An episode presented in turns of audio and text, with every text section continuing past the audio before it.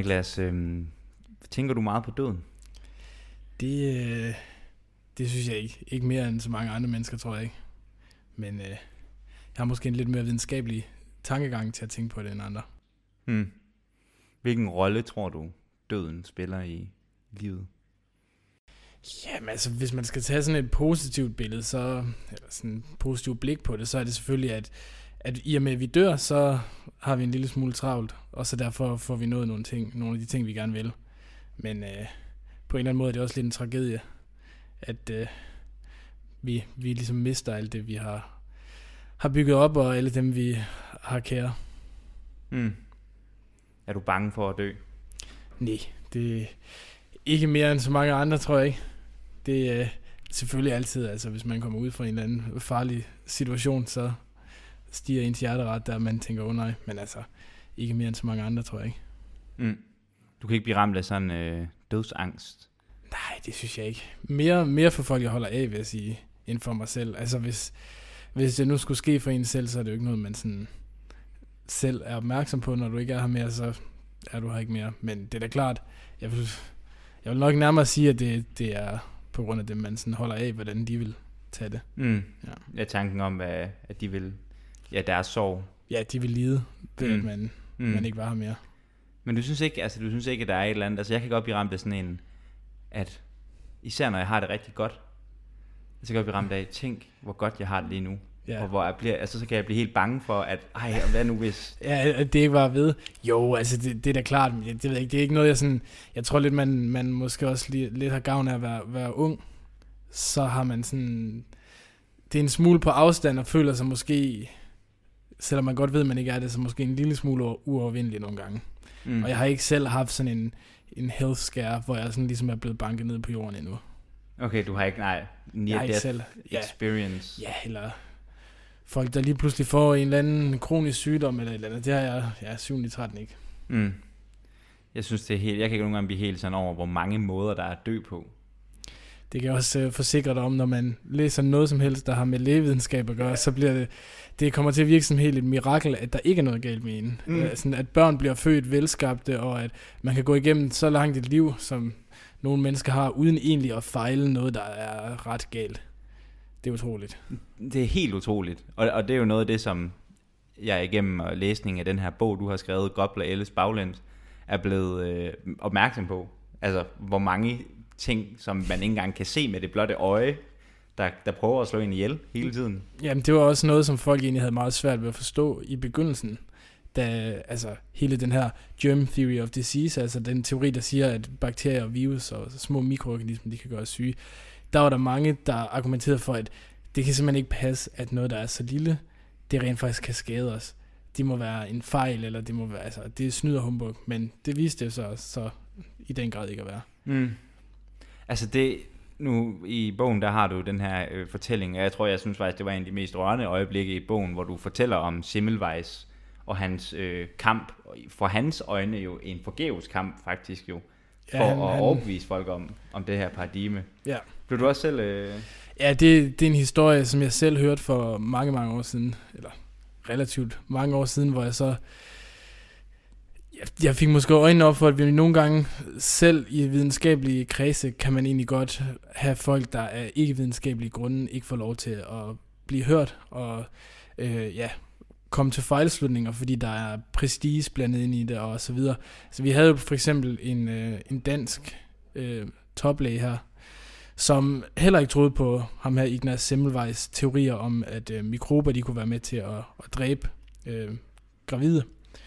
Øh, eller fødende, som, som så blev behandlet af folk, lige efter de havde behandlet autopsier, så døde mennesker. Ja, så Simmelweis teori var, at det, det skyldes smitte med noget, som kaldt kadaverpartikler, som så viser sig at være bakterier, men selv i Danmark, der er toplærerne troede ikke på det. De sagde, det kan ikke passe, at noget, der er så lille, øh, er så skadeligt. Det må være et tilfælde, at efter de begyndte at vaske hænder dernede i Wien, så går det bedre. Og det er der så en masse mennesker, der betalte øh, ja, den ultimative pris for. Altså, det er fuldstændig... Det er, så, det, det, det er så ubegribeligt, ikke? Og, og, og, og, og det er så ubegribeligt, at med, med, med den viden, vi har i dag, at forstå, hvordan de mennesker kan have tænkt det. Ja. Har, har du undersøgt, hvordan, man, altså, hvordan opfattede man sygdommen dengang? Hvad, hvad troede man gjorde folk syge dengang? Åh, oh, jamen, man, nu skal jeg ikke kunne gengive den 100%, men man havde engang noget, der sådan, øh, de fire humor i, i kroppen osv., øh, hvor blandt andet sådan noget som at, at tage blod var en, var en stor ting inden for vestlig læge, lægevidenskab. Så der var alle mulige forskellige teorier, som var meget, meget langt øh, fra virkeligheden. Øh, og så havde du selvfølgelig blandet det med, ligesom vi har i dag, prestige, at dem, der sidder på toppen, de har mere at skulle have sagt, også selvom de måske kvæg deres alder eller så videre er faldet bagud af, af den udvikling, der er sket, så sidder de stadig med magten. Mm. Ja. Men, og hvad er, det, altså, hvad er det lige præcis for en indflydelse, du tænker det? Jamen, jeg tænker bare, at vi, vi er jo sådan...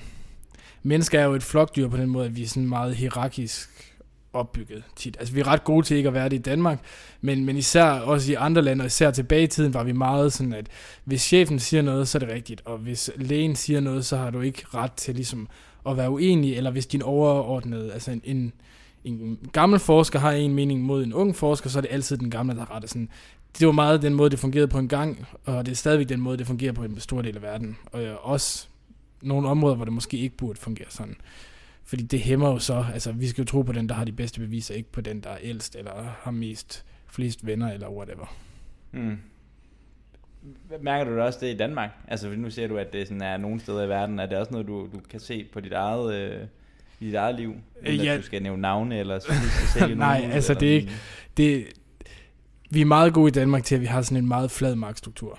Så altså, du kan ikke bare være et røvhul mod, altså selvom du er chef for virksomheden, hvis du så er et røvhul mod rengøringsassistenten, så er du stadig et røvhul i de fleste folks øjne. Det er ikke altså, acceptabelt, men det er da klart, at der er stadigvæk nogle, nogle situationer, man kan komme i, hvor man bliver taget mere øh, seriøst, hvis man er ældre, eller hvis man ja, har været længere tid inden for et felt. Og det, det er selvfølgelig også klart, men altså i en ideel verden vil man jo selvfølgelig kun se på beviserne. Det er bare ikke altid, det kan lade sig gøre. Mm. Har du oplevet det også med din bog nu, altså at der har været folk, der har været sådan, hvad fanden laver den her 25-årige knægt med at gå rundt og, og skrive en bog om øh, noget så, hvad kan man sige, vigtigt og... Øh, kun for folk, der er anonyme. Men, men en del for folk, der er anonyme. Og det har du alligevel. Ja, men altså, jeg synes, jeg har lært sådan, med sådan min ret beskedende eksponering for, for internettet og kommentar på mit, mit arbejde, der, der indser man bare, at det, jeg håbede, man kunne lave noget uden at få hate, men det viser sig, at det kan du ikke. Det, det er fuldstændig umuligt, og det, det kommer. Og ja, så kan man så se på Facebook, at det typisk kommer, i mit tilfælde fra mænd på min egen, eller på sådan, de, de der 5-15 år ældre end mig selv, som jeg også synes er, er relativt interessant. Jeg tror ja. ikke, det er noget, der gælder for alle, men jeg tror, det er noget, der gælder. Øh, jeg ved ikke, om det er sådan en form for... Ja, det kunne også godt være noget biologisk, en eller anden form for angst over yngre mænd, der er på vej op, eller mm. hvad man mm. skal sige. Fuldstændig. Ny ambitiøs uh, chimpanse i flokken der, som uh, ja, det, måske det også har jeg en om, hvor lidt man har udrettet med sit eget liv på en eller anden måde. Ja, det er i hvert fald altid sådan, hvis der bliver delt noget på Facebook eller så videre, så er det altid den samme sådan profil af person, jeg allerede kan se sådan, okay, nu kommer der kommer en negativ kommentar, man kan allerede sådan gætte sig til, hvad den, altså næsten hvad den er, og ja, profilbillederne ligner hinanden, og altså det er sådan... Hvad er det for nogle profilbilleder? Jamen det, det er meget sådan en... Det er meget sådan en, en middelalderende mand, som et, øh, ja, måske et, et skæg og lidt mindre hår på hovedet end mig, og så et øh, stift blik ind i, ind i linsen, og sådan, ja, så, ja.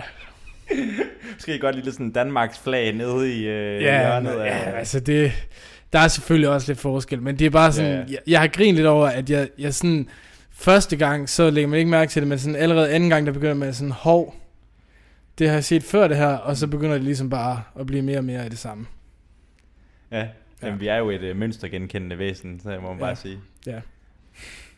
Grineren, mand. Men ja, men altså, ja, men ja, som sagt, du har jo skrevet den her bog. Det har jeg. Tillykke jo, for tak, det første, mand. Tak. Øh, sindssygt fed bog.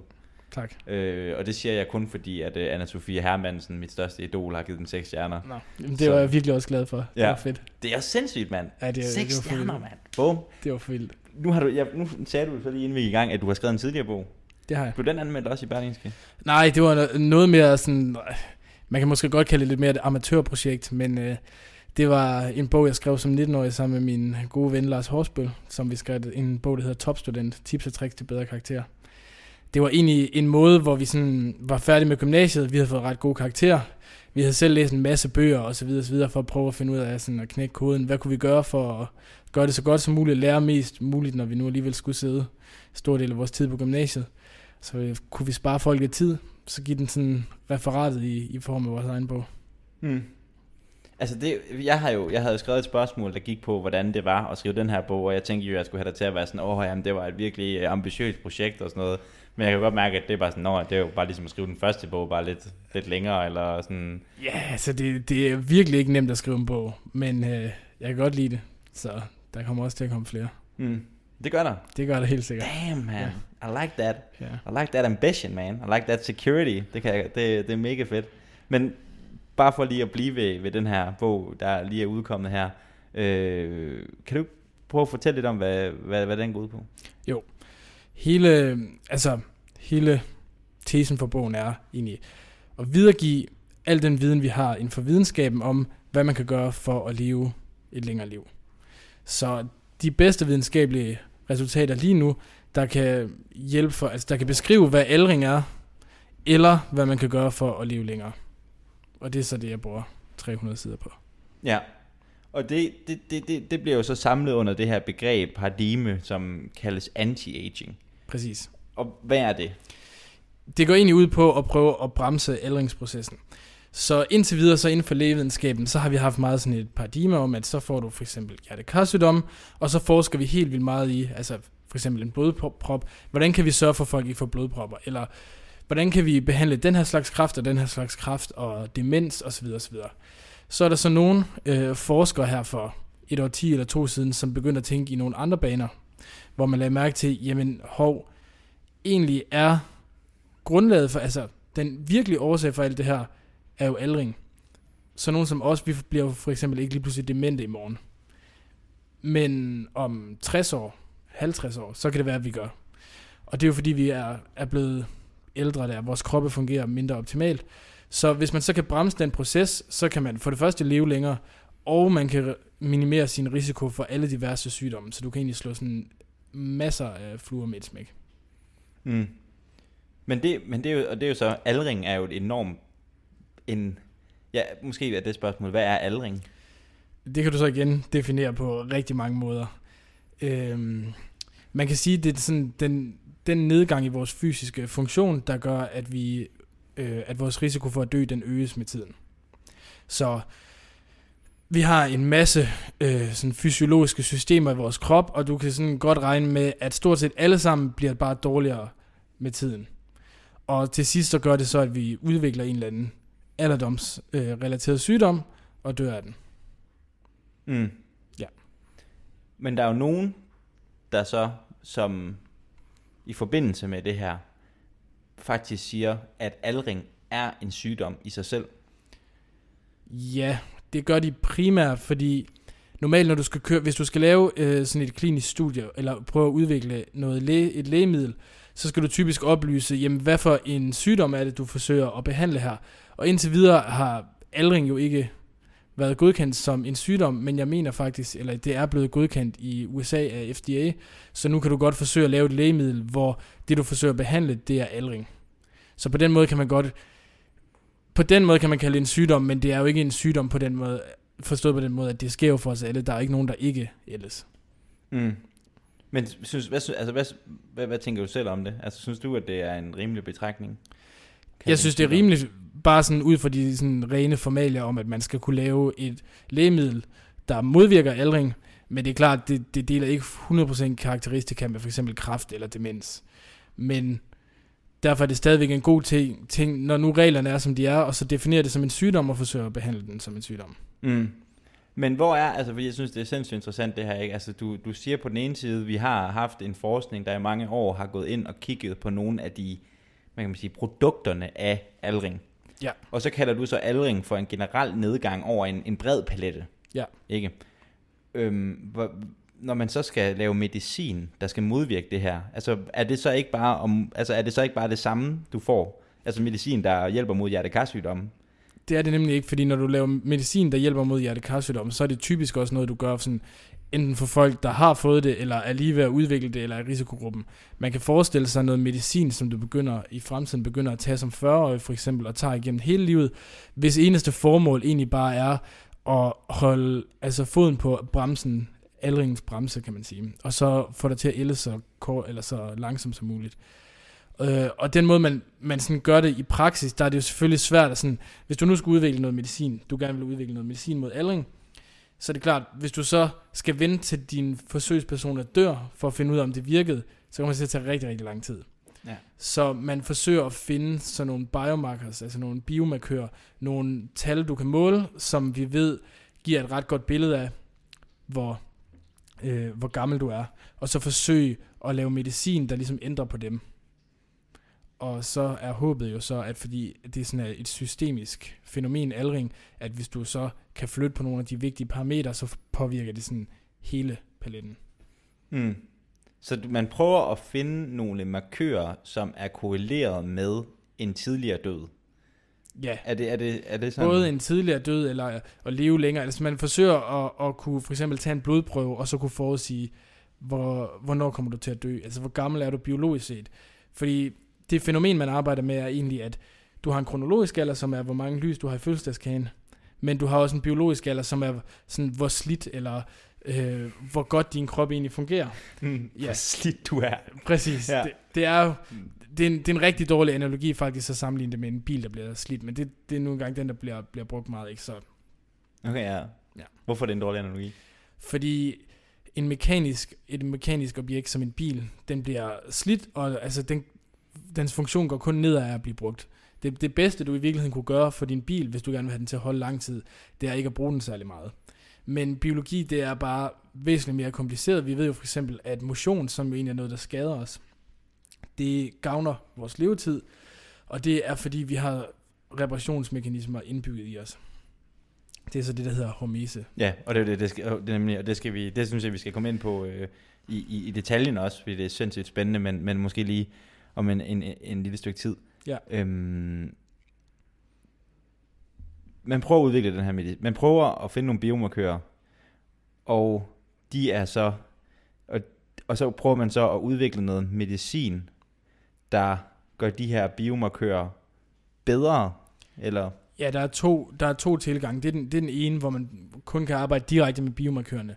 Man kan også tage øh, en anden fysisk ændring, der måske ikke direkte er biomarkøren, men så bruge biomarkøren til at, ligesom at se, om det påvirker aldringen og interagere med, med det her system herover. Om hvis vi piller ved det her hormonniveau på en eller anden måde med noget medicin, hvordan påvirker det så den her biomarkør? Men man kan også direkte forsøge at sige, Altså hvis man tror, at biomarkøren den også forårsager aldringen, den ikke bare tracker den, så kan man jo så forsøge ligesom at, at angribe den, altså ligesom forsøge at skrue viserne tilbage på uret, så at sige. Mm. Og hvad, hvad, hvad kunne sådan en biomarkør være? Jamen, vi har den, altså en helt, en helt simpel kunne for eksempel være dit blodtryk, eller dit BMI, eller sådan. Det er en biomarkør i virkeligheden bare et eller andet biologisk, vi kan måle. Det kan være alt muligt. Vi kan også være, altså for aldring kunne du kigge på, hvor mange grå hår du har, eller så videre. Problemet med mange af dem her er bare, at de ikke er særlig præcise. Du kan altså få grå hår tidligt eller sent, og det, ah, altså, det, det forudsiger ikke nødvendigvis, om du bliver, hvor gammel du bliver. Så en af de mere præcise, det er baseret på noget, der hedder epigenetik, som er noget, der foregår inde i cellerne på vores øh, genom. Epigenetik, det betyder sådan ovenpå genomet, så det er nogle kemiske ændringer, der sker på vores DNA, sådan nogle reversible ændringer, som på en meget kompliceret måde med øh, machine learning kan man prøve at, ud fra det mønster, der er af de her kemiske ændringer, så kan man forudsige, hvor gammel en person er. Ret præcist. Og hvornår de kommer til at dø. Ret præcist. Til den der, den hæfter jeg man godt ved, når du siger, det er ret præcist, hvad, hvor er vi henne i præcision? Ja, men det er svært. Det, det kommer an på præcision, præcision for hvad? Altså på, på hvornår folk dør. Ja, Eller på hvor, på hvor gamle de, de egentlig er.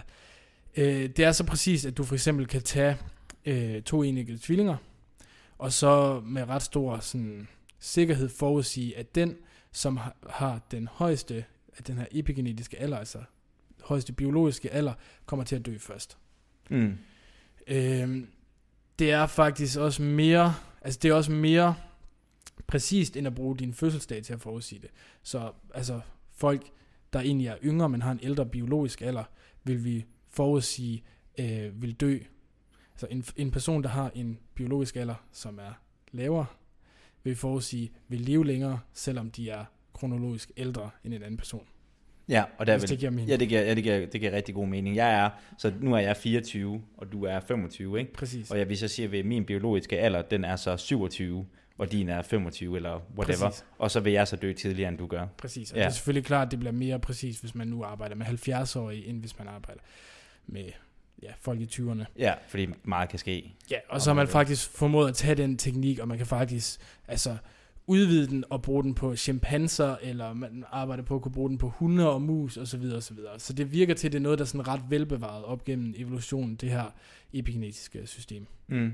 Umiddelbart så burde man vel kunne nå en ret præcis øh, prediction af folks, eller ikke af, af menneskers, men måske af, af, altså af laboratoriedyrs konkrete alder, i og med at man kan kontrollere deres miljøer. Præcis. Jamen det, det altså en, den længst levende laboratoriemus nogensinde blev fire år gammel, så det er relativt nemt. Og ja, du styrer hele deres liv jo. Mm. Ja.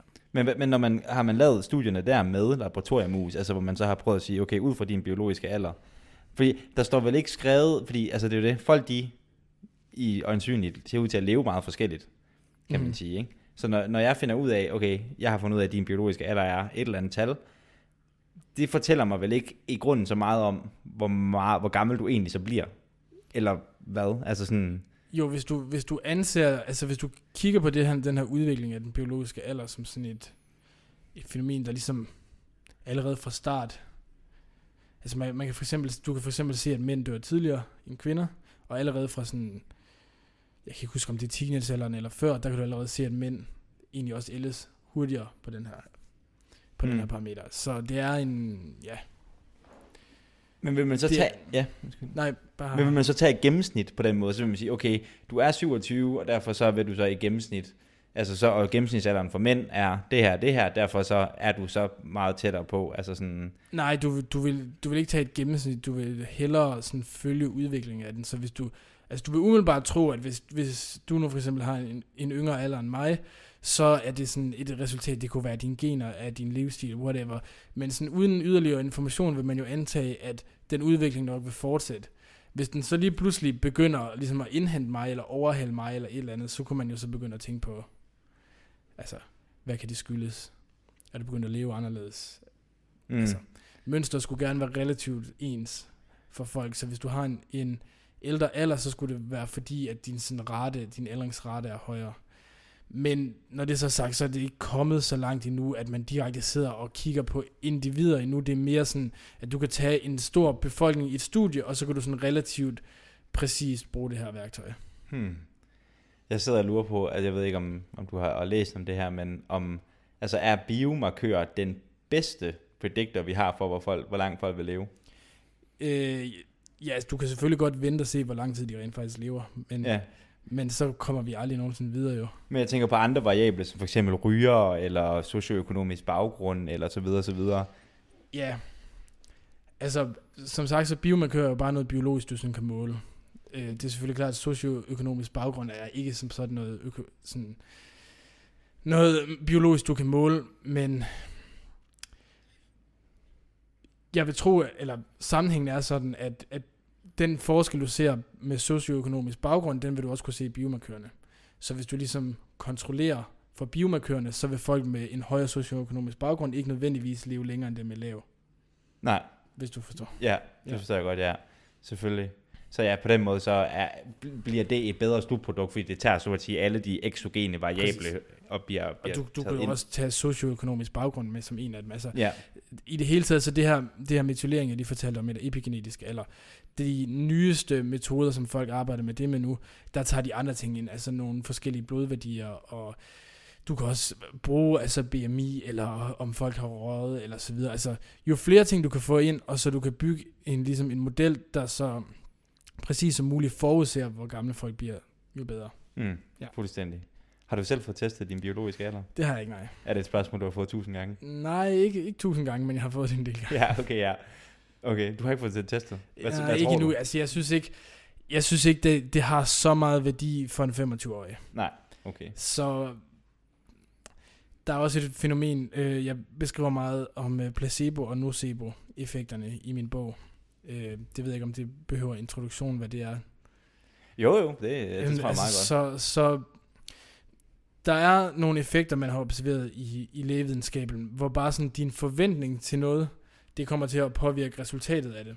Så hvis du har hovedpine, og du kommer til mig, og du ellers ser mig som en eller anden form for autoritet, og jeg så giver dig en pille, så, øh, og siger, det er, det er den nyeste medicin, vi har mod hovedpine, det kommer til at virke på altså 0,5, og så du tager den, og så får det bedre så kunne det i virkeligheden godt have været en kalktablet, jeg har givet dig. Altså noget, der overhovedet ikke virker mod hovedpine.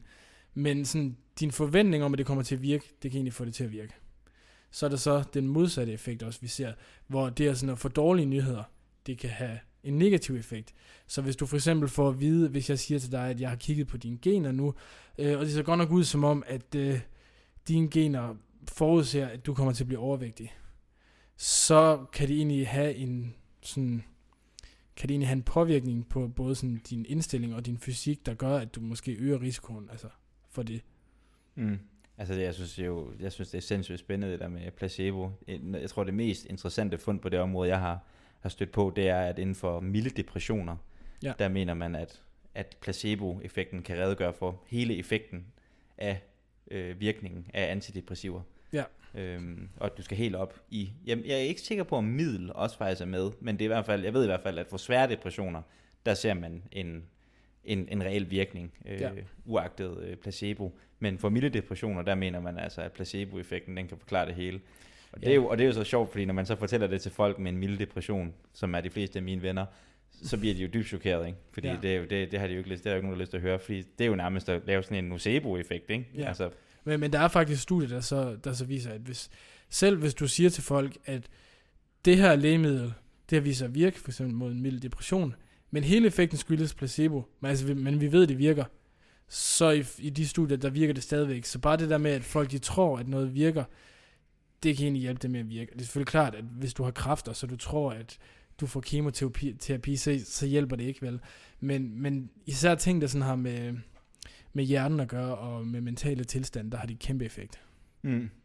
Ja, for eksempel, du nævner eksemplet i bogen med tarmproblemer, øh, ikke? hvor man har lavet lige nøjagtigt det studie, du beskriver der, altså folk, der har irritabel tyktarme, som så øh, beder om at få, hvor de så får en kalktablet, for at vide, det er en kalktablet, og de skal bare tage den.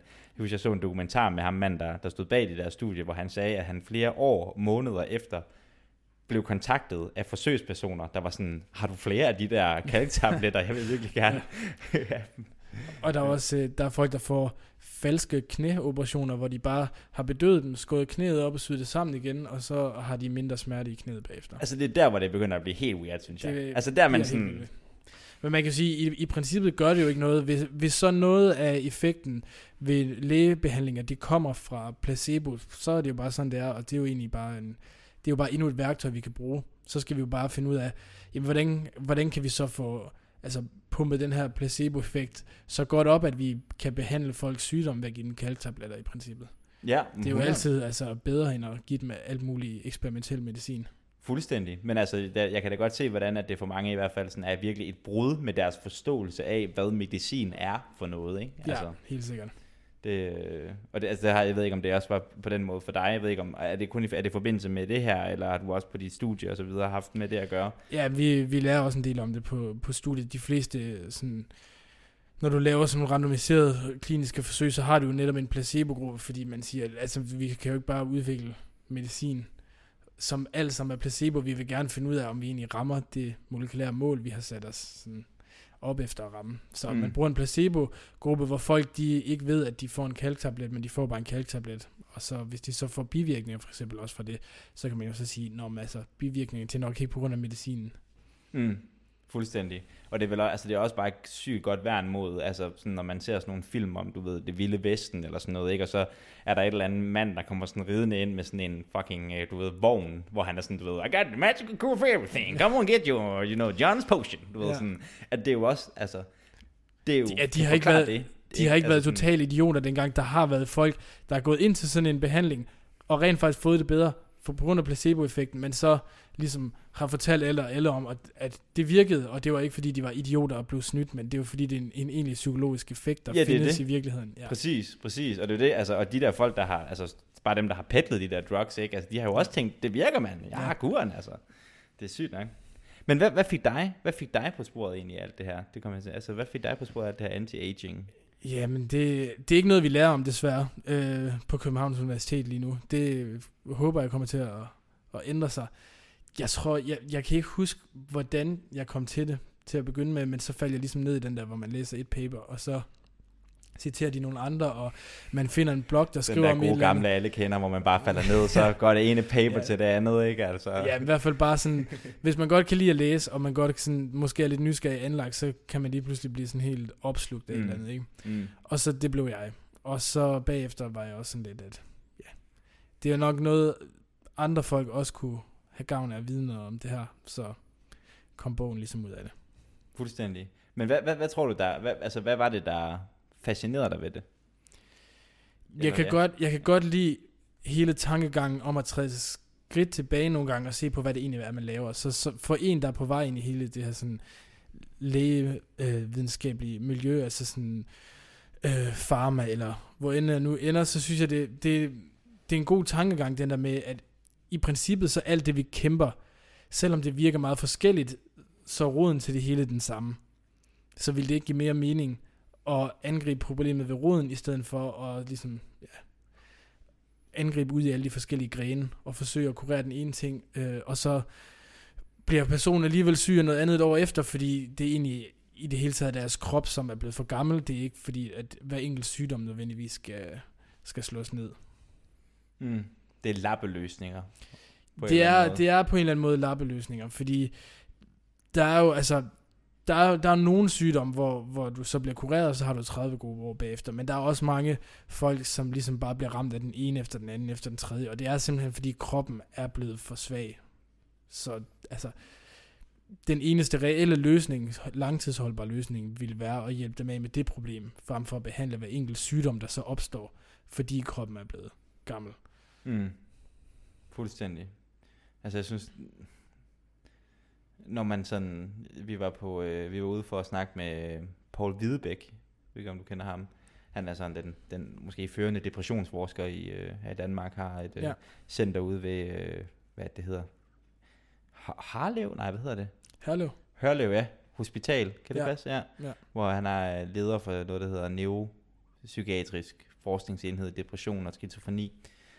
Og så øh, gik vi rundt ind på det der hospital, og det var bare sådan, altså der var kun gamle mennesker. Ja. Der, det, det var vildt, der var stort set ingen unge mennesker. Nej. Stort set alle var gamle mennesker, og jeg blev bare stået der, hold nu kæft mand, du ved.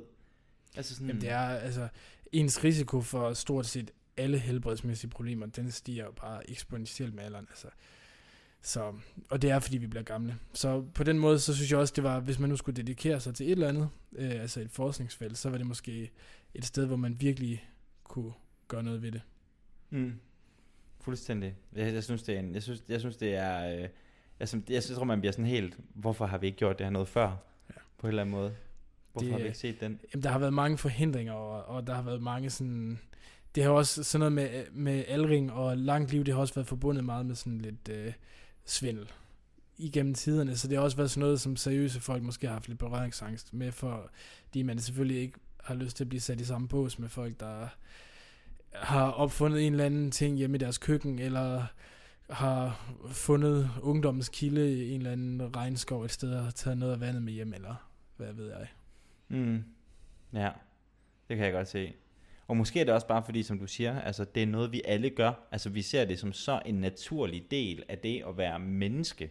Ja. At det virker sådan helt... Øh, altså det kan jeg da også godt mærke, at jeg synes, der er noget sådan... Der er et eller andet i mig, der er sådan... synes, der nærmest også er noget fundamentalt forkert ved det. fordi vi, vi, vi, det strider imod vores natur, eller et eller andet. Ikke? Ja. Sådan, Men jeg vil så også sige, at der er jo der er selvfølgelig det perspektiv, hvor vi alle sammen skal leve for evigt og så videre i fremtiden. Men det er jo ikke der, hvor der ligesom bliver sendt ind nu. Det problem, der skal takles nu, det er jo, at der er tragisk mange mennesker, der dør, når de er 50 eller 60 eller 70, som måske ikke ser, der, ser deres børnebørn øh, vokse op og så videre. Så er det klart, på sigt kan det være, at det fører til, at der er nogle mennesker, der kommer til at leve evigt, men, men det er sådan, det er sådan at begynde at, ja, hvad kan man sige, at bekymre sig sådan om, om sortbælte problemer, mens man lige er begyndt til karate. Altså, der er meget, meget lang tid til. mm. Så det, og det, er det også den approach, du har på den måde, at det er det, du tænker på, når du altså, tænker anti-aging. Du har ikke den der, oh, du ved, jeg mad kan- scientist. Sådan, Jo, jeg, jeg kan ikke undgå lige at beskrive det en lille smule i bogen, fordi jeg synes, det er... Jeg kan godt lide sådan nogle lidt ekscentriske typer, som øh, altså i gamle dage med forskere, der bare eksperimenterer på sig selv og drømmer et eller andet utopi op, og så forsøger at gøre det til virkelighed, selvom det nok er, er ret u, sådan, urealistisk. Men det, det er klart, lige nu og her, så er der så mange, altså meget mere lavt hængende frugt, end at forsøge at gøre os udødelige, at det er det, vi skal fokusere på. Mm, fuldstændig. Men det bare apropos det, du siger her med forskere, der eksperimenterer på sig selv. Det synes jeg personligt var noget af det, der sådan, altså det var et mønster, om man vil, jeg opdagede i den her bog. Helt sikkert. Der, er, er, det- er det sådan en anti-aging ting, at folk er lidt crazy i det her område, eller? Ja, man kan nok godt sige, at, at når det engang har været noget, der bliver forbundet med svindel og så videre, så er det mest, altså de folk, der har gået ind i det område, har været folk, der har været lidt ligeglade med, hvad folk tænkte om den, og sådan har gjort lidt, hvad der passede dem, og det kan man jo så se, at det kommer der så nogle gode historier ud af, og også noget god forskning faktisk.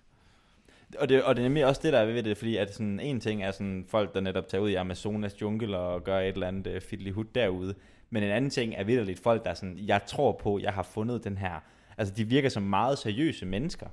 Jamen helt sikkert, Altså- og, og det er jo også det bedste våben mod sådan svindel, altså jamen, hvis du tror så meget på det, at du gør det på dig selv, så har du i mindste sådan, altså så har du i mindste sådan din eget liv på spil, at du sådan sætter dit eget liv bag, og det er ikke bare, at du giver folk råd, men du gør det også selv. Og det ved, det ved jeg så også, at altså, nu er der ikke enighed om alle de her ting, men der, der er jo nogen af de forskere, der er i dag også, som tager alt muligt eksperimentel medicin, som de selv forsker i, fordi de tror så meget på det, at, at de tror, de kommer til at leve længere ved at tage det, så det gør de. På mm. trods af, at der måske kommer til at vise sig, at det ikke virker, eller at der er bivirkninger, eller whatever.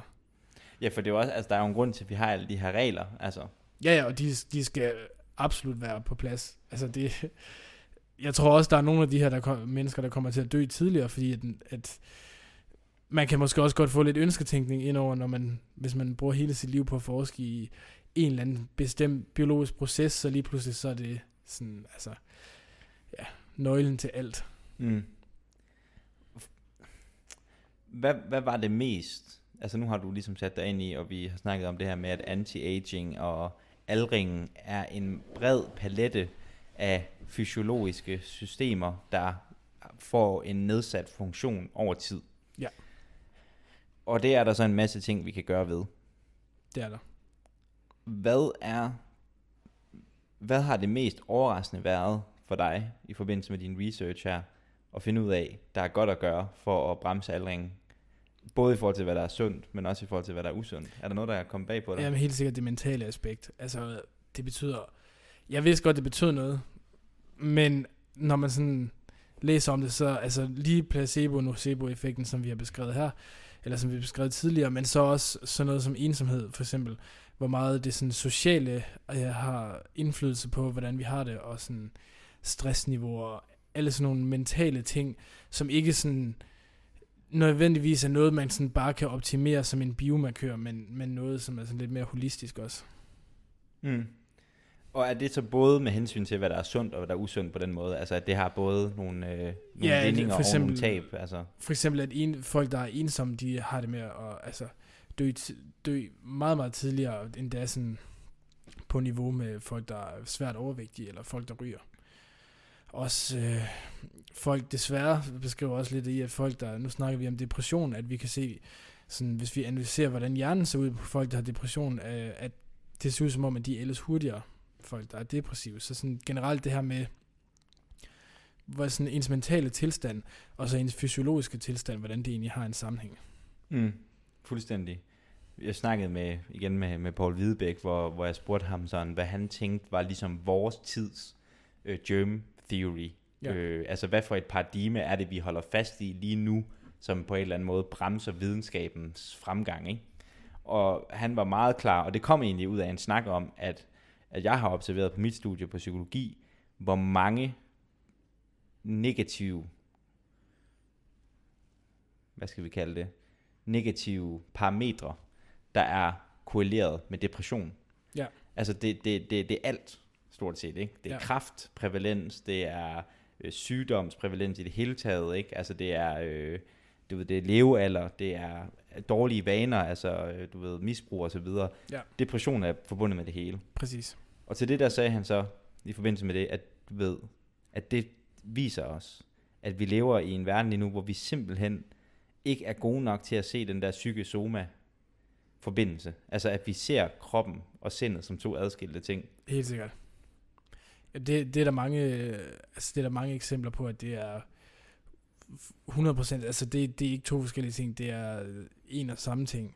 Og altså, nu er jeg jo så mere på den side, at, at du kan så også se nogle af de her ting molekylært, altså på de her sådan ændringer på metabolitter i blodet, eller hormonniveauer, eller så videre, så videre, alt efter hvordan folk de har det.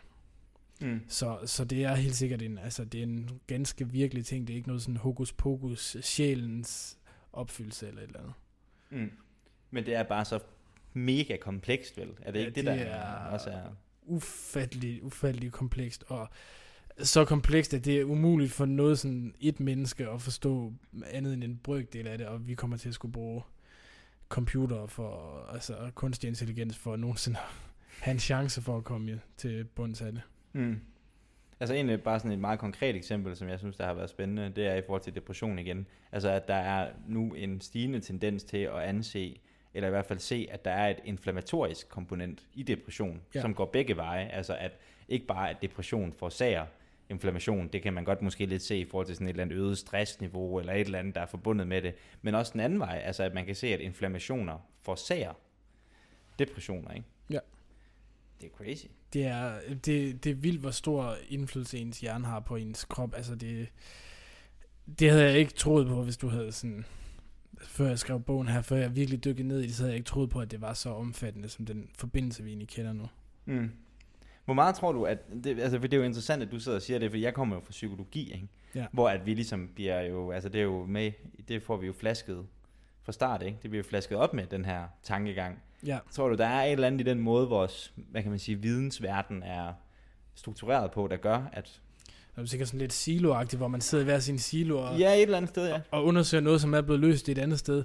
Jeg tror sådan, generelt så tror jeg, at vi heldigvis er på vej ud af sådan noget, fordi blandt andet med internettet, og alting bliver delt en milliard gange på Twitter og Reddit og Facebook og whatever, ikke? Så, så kommer vi måske til en verden, hvor det begynder at smelte lidt mere sammen igen, hvilket jo nok er en god ting, fordi det er jo i... i nogle gange så det er med, med et forskelligt perspektiv, men nogle gange er det for eksempel medicin og psykologi kan godt være sådan studier af det samme, bare med to forskellige sådan indgangsvinkler til det hvor man lige så godt kunne forene de to indgangsvinkler måske.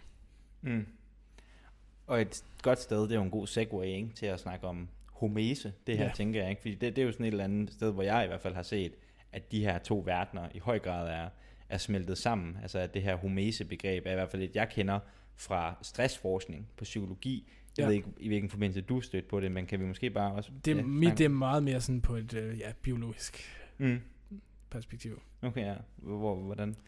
Jamen bare, bare sådan generelt, altså hormese, det kender vi jo nok allerbedst fra motion, så hvorfor motion i virkeligheden er sund, fordi hvis man kigger på det sådan helt isoleret, så kunne man jo forestille sig sådan, okay, jamen altså pulsen bliver helt vildt høj. Normalt så vil, i hvert fald i hvile vil man gerne have en, en relativt lav puls, og sådan blodtrykket bliver virkelig højt. Det er jo sådan, det vil vi jo heller ikke normalt så gerne have. Musklerne, det er jo ikke fordi, at altså, man forestiller sig lidt, du går ned i fitnesscenter, så får du store muskler, men, men lige i det, du løfter vægten, der tager din muskel jo skade, fordi den arbejder virkelig, virkelig hårdt for at løfte den her vægt op. Så du forvolder egentlig en masse skade på dig selv.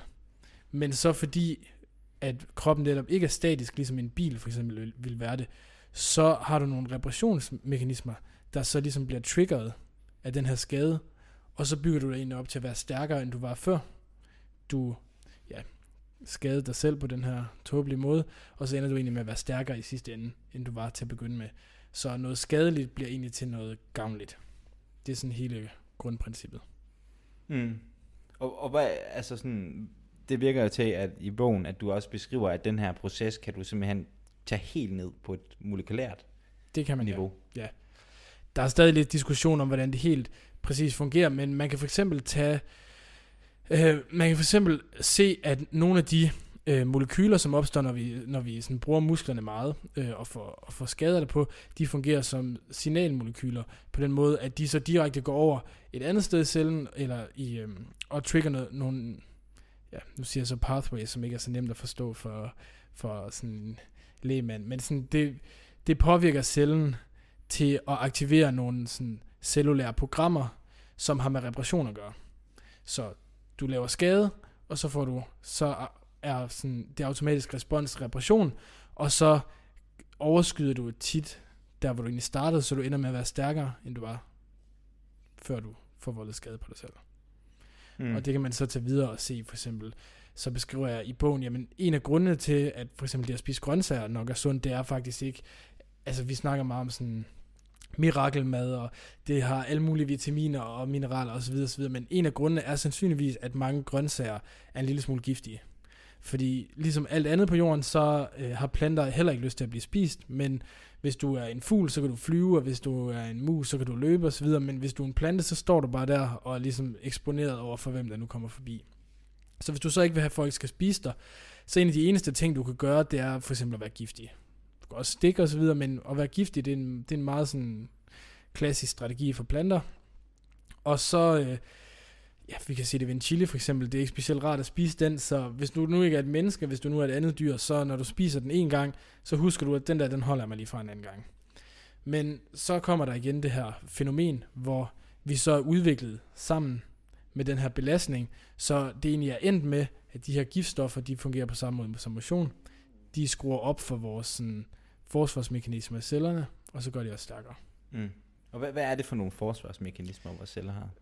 Øhm, det er, der er forsvarsmekanismer, som, altså sådan, at direkte forsvarsmekanismer, men de mest interessante, det er dem, der har med reparation at gøre.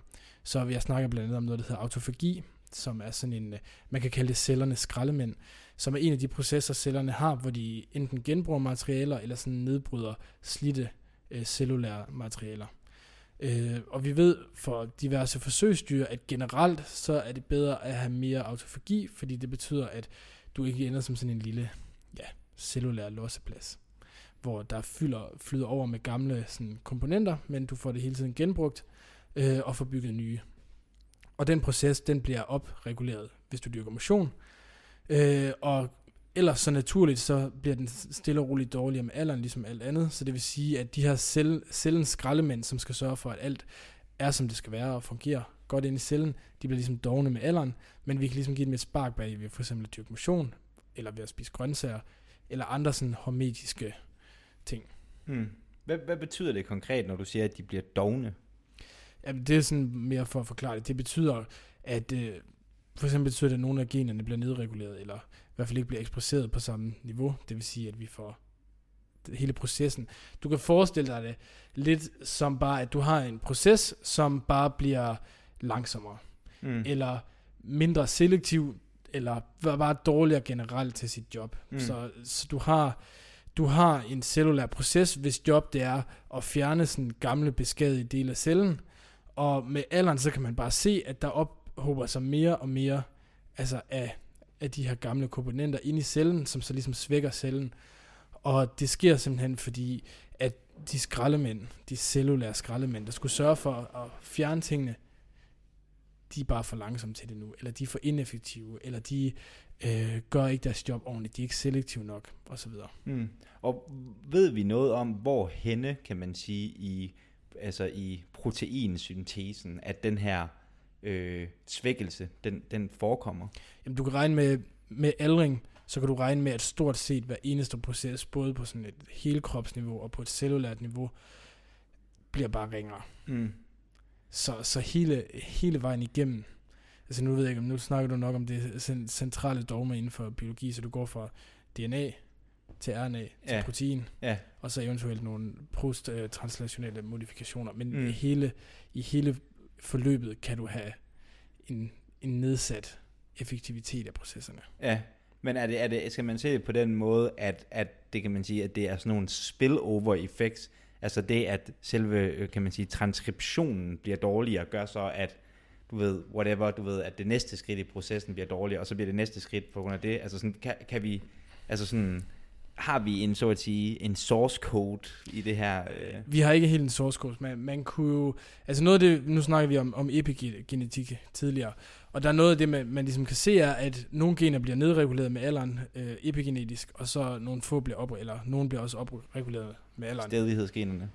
Hvad siger du? Stedighedsgenerne. Ja, præcis, ja. lige præcis. Det. DF-generne. Ja. Men, men der kan man bare se, at der, altså, det er der så nogen, der diskuterer, om det er bevidst eller ej, men, men så får du, altså, så får du sådan en kaskade øh, effekt, hvor, hvor jeg altid er lidt nervøs for at sige, i biologi, sådan, hvor startede kaskaden, fordi du kan nemt observere den, men det er svært at gå tilbage til, hvor den egentlig udspringer fra, men hvis du kan komme tilbage, og at den rent faktisk for eksempel bare udsprang fra epigenetik 100%, så vil det jo simpelthen bare gøre det til mål nummer et for anti-aging forskningen. Så det er jo meget sådan, at hvis vi kan finde, altså vi håber jo lidt på, at det ikke er sådan 100 forskellige fænom- fænomener, der alle sammen bidrager, men at der sådan er få helt centrale ting, der går galt, og alle de der andre nedgange, vi så ser, det er sådan en spillover-effekt for de her centrale ting, som vi så kan lave medicin mod, og så ligesom fjerne aldringen på en gang. Mm. Og, og hvad er din fornemmelse der? Øhm, der er den, man kan håbe lige nu. Der er nogen, der sådan forsigtigt har stukket en, sådan nakken lidt ud og sagt, at øh, der er noget, der kunne ligne, at aldring måske kunne være programmeret på samme måde som vores øh, sådan opvækst fra, fra baby til barn til teenager osv. Men som jeg så beskriver i bogen, deres modstandere har et ret go- godt argument, der siger, at sådan, ud fra normal evolutionsteori, så er vi meget svært ved at se, hvordan det overhovedet kan lade sig gøre. Men der er bare nogle resultater fra forskningen, der tyder på, at det måske kunne lade sig gøre. Og hvis det så er sådan et centralt program, så tror jeg ikke, det vil give meget mening at, at, altså at have et eller andet cellulært program, hvor der ikke er sådan en, en simpel mekanisme, der styrer det, men sådan en fordelt ud over det hele. Det vil typisk ikke sådan, Mm. vi ser det. Så, så, så tror jeg, det vil være muligt, hvis det viser sig, at de har ret. Så er sådan en form for omvendt embryologi.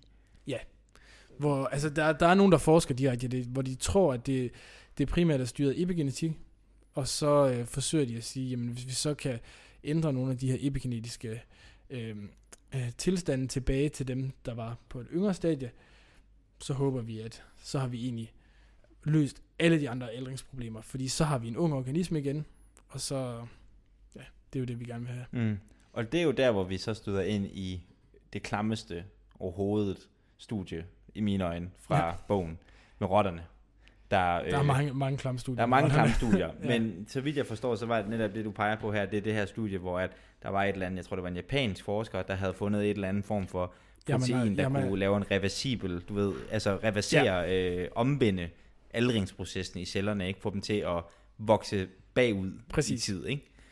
Det, det stammer fra noget forskning, som en, der hedder, jeg tror han hedder Shinji til fornavn, Yamanaka, som har vundet Nobelprisen også for sin forskning. Han øh, har fundet en måde, hvor man kan tage en, øh, en celle fra huden for eksempel, og så ligesom skrue den tilbage, så den minder om den slags celler, vi består af, når vi er sådan lige er blevet lavet fra en sædcelle og det ikke. Øh, og så har man så tænkt, hvad sker der, hvis vi gør det på en hel organisme, og bare sådan ikke skruer helt der tilbage, men bare sådan forsøger lige at gøre det kort, og så stopper igen. Og der er der nogle af de tidlige resultater, der tyder på, at det rent faktisk forynger de mus, de har gjort det på. Mm. Så det er jo lidt, lidt vildt, må man sige.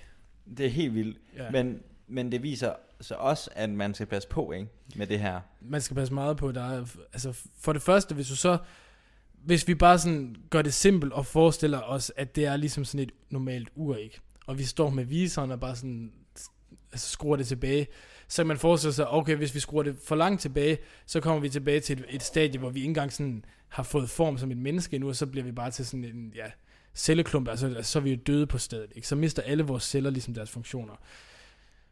Men der er også det, det problem, at der kan opstå det, der hedder en teratoma, som er en form for kraft, hvor du ligesom begynder fosterudvikling. Nogle celler begynder fosterudvikling på ny. Så udvikler de sig til sådan en kraftknude, hvor, hvor cellerne i princippet forsøger at udvikle sig til alle kroppens celler. Så ja, resultatet er, at du tit får en tumor, som har tænder. Af en eller anden grund bliver det ofte til tænder, de her celler. Og, og det har jeg har ikke jeg har ondt af de sådan kirurger, der skal tage sådan en ud. Altså det er jo fuldstændig, altså det, vi sidder og snakker om, at der inde i kroppen på et menneske, eller et, en rotte forhåbentlig, men også mennesker. Ja, det kan ske for mennesker. Hvor at der er tænder. Ja, tumoren. en kraftknude, der har tænder. Altså det er en kraftknude, som i princippet begynder den udvikling, som vi normalt går igennem, i sådan, når der bliver skabt et foster, hvor cellerne de går fra at være sådan nogle sådan all-in-one celler, der kan blive alt muligt, til ligesom at specialisere sig, så det til sidst er en nervecelle, eller en hudcelle, eller ja, en del stamceller, af ikke? Det, ja, vi kalder stamceller. De går, de går fra at være stamceller til at være sådan fuldt differentierede celler. Og så kan man så, ja, så kan der så ske det, at, at der er, jeg tror ikke, så vidt jeg ved, at der er ikke nogen, der ved, hvorfor det lige præcis er tænder, du tit ender ud med i sådan en teratoma her, men det er åbenbart ofte, at, at de her kraftknuder, de så, at der er en tand, der kan vist også være hår, og der kan være sådan alt muligt weird. Ja. Altså det lyder som noget for Alien.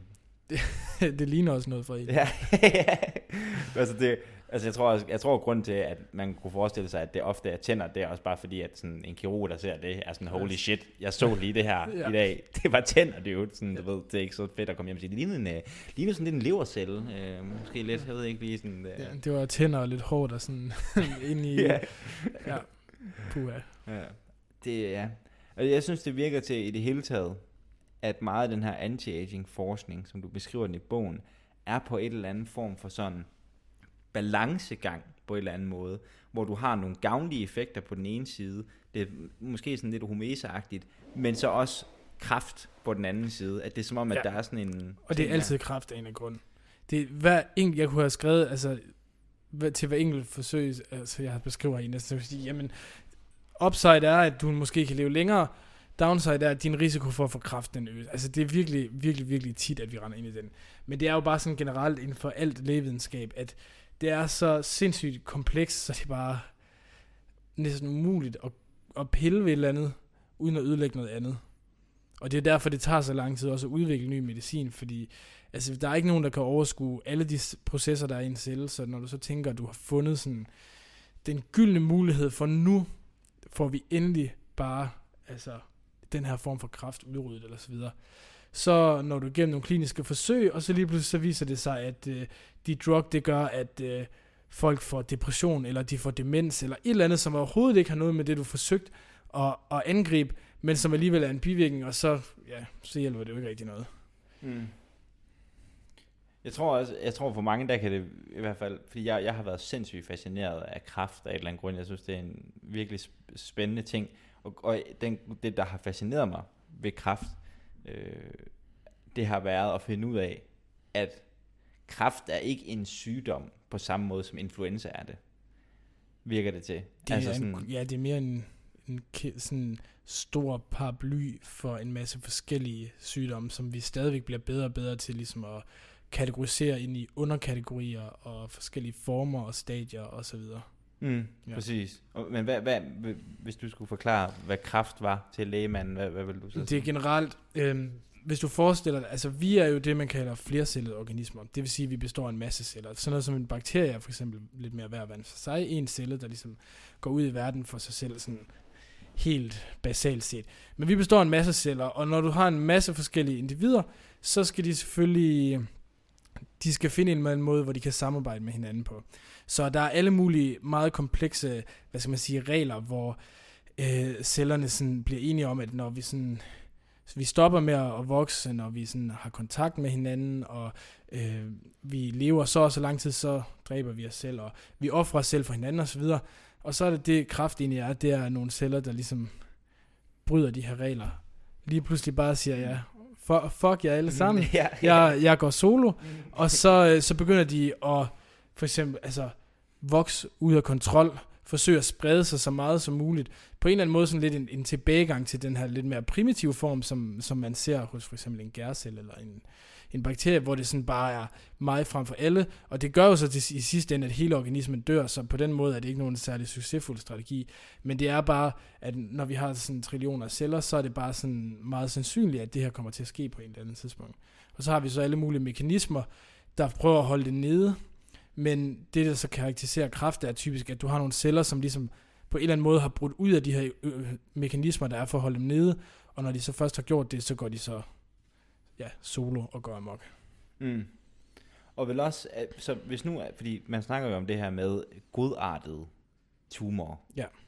Øhm, vil du så også beskrive en godartet tumor som en, der er blevet holdt nede? Eller er det selve cellen, der bare har stoppet processen af sig selv? Eller er det den omkringliggende Jamen, der, der, organisme, der ligesom har... Der er så mange forskellige mekanismer, så det er ikke bare... Altså cellen har selv nogle, øh, nogle mekanismer, så den har sådan nogle... Øh, den laver ofte det, der hedder apoptose, som er sådan en cellulært selvmord. Så cellen den er hele tiden opmærksom på sig selv, sådan hvordan, altså, kører alting, som det skal være her? Er jeg inficeret med noget? Er jeg sådan rask og, og en god celle for mine cellekammerater? Og hvis den så opdager, at den ikke er det, så går der automatisk en mekanisme i gang, hvor den dræber sig selv. Og det sker hele tiden. Det sker altså millioner gange om dagen. Masser af celler selv på det mindste, altså det er sådan forsigtighedsprincippet, det er bedre at være på en sikker side. Så hvis der er et eller andet, der går galt, den kan mærke, at jeg har taget skade af et eller andet, er det en virus, der gemmer sig derovre, eller et eller andet, så dræber den bare sig selv. Men så er der også nogle større, sådan mere på kropsniveau, hvor immunforsvaret sådan overvåger og forsøger at finde celler, der har brudt de her regler, og så dræbe dem, før de, de ligesom kan gøre skade. Men så til sidst kan du bare få celler, som bare har fundet alle mulige smuthuller igennem den ene mekanisme, igennem den anden, og det her undviger immunforsvaret, og så, ja, så ender du med at have en kraft. Okay, ja. Altså, jeg synes, det er så vildt at tænke på, når du siger, altså, at i forhold til apoptose, mm. altså, at det er kodet ind i cellens egne gener, at den skal lave et selvmord for fællesskabet. Ja. Det er, altså det er, det er sådan, at hvis du skal arbejde med menneskeceller i kultur, så er man nødt til at undertrykke den her mekanisme, fordi menneskeceller og sådan generelt celler for flercellede dyr, de er meget sådan, at hvis du forsøger at putte dem ned i sådan en petriskål eller et eller andet og gro dem på en eller anden måde, så med det samme, så dræber de bare sig selv. Så du er nødt til at tilføje alle mulige sådan nogle, nogle øh, molekyler, som vi har fundet ud af, kan undertrykke den her proces, og man er nødt til at gro dem sammen og så videre. Hvis ikke de har kontakt til hinanden, så kan de heller ikke lide det, så de skal helst have en, sådan, en vis mængde, man putter ned på samme tid, og så videre, og så videre. Så det er sådan, virkelig, virkelig vigtigt, især når man består af så mange celler som sådan et stort dyr, som vi gør. Ellers så vil du bare få kraft med det samme og dø. Mm. Det her det er sådan lidt, et, jeg ved godt, det er altså sådan, du ved med, jeg fyrer bare, ikke? Altså ja, sådan, kør. Har, man, har vi ligesom fundet det sted i evolutionen, hvor den her mekanisme, den, den opstår, altså apoptose? Hvad er den tidligste? Øh, det ved jeg faktisk ikke. Det, øh, du kan ikke have en sådan en flercellet organisme, der bliver ret stor, uden at have sådan et eller andet system til... Altså det er på en eller anden måde sådan... Du kan godt bruge analogien sådan et, et samfund, som vi har i dag, at, at du er nødt til sådan at, at have nogle mekanismer, der sørger for, at der er nogle regler, og folk de bryder ikke reglerne, og hvis de gør det, så altså, straffer vi dem, eller fjerner dem fra samfundet, eller et eller andet, fordi der er altid, der vil altid være fristelsen, sådan evolutionært set for at snyde og gå solo og bare sige, fuck jer alle sammen. Mm. Og det kan på kort sigt sådan evolutionært være gavnligt for dig. Men typisk så for sådan hele individet, eller hele organismen, eller hele ja, organismen, så kan, det, så kan det skade dig. Eller så kommer det næsten altid til at skade dig på sigt, at der er nogen, der siger, fuck jer alle sammen. Mm. Det ligger, det er simpelthen, det, det, det er i, det, ligesom det er i individets natur, så er det også bare i cellens natur, og ja. være en so freerider, en solo øh, ja. spiller. Er. Men, men det er jo også fordi, altså når man ser evolutionært på det, så alle cellerne har jo det samme genom. Så på den måde er de kopier af hinanden. De er, altså, på den måde er de jo en. Så, så det er derfor, det også giver mening for den at samarbejde mm. på den måde. Fuldstændig. Det er ligesom, at altså, bakterier dræber heller ikke hinanden, så at sige. Altså en bakteriekoloni er øh, de dræber hinanden og spiser hinanden, og øh, gør alt, hvad de kan for at få the upper hand mod hinanden. Altså, altså inden for en bakterie af samme bakterier. Altså, Hvis du Samme- har en gærcellekultur af samme art. du vil altid have et evolutionært kapløb, mm. hvor de forsøger at one-up hinanden. Og så har du så det, princi- øh, det princip også, at der jo løbende opstår mutationer, som så gør, at de lige pludselig ikke er ens længere, og så bliver mekanismerne en anden, nogle andre. Så kan ja, konkurrence lige pludselig betale sig, fordi du konkurrerer mod nogen, der ikke er dig selv, så at sige. Mm.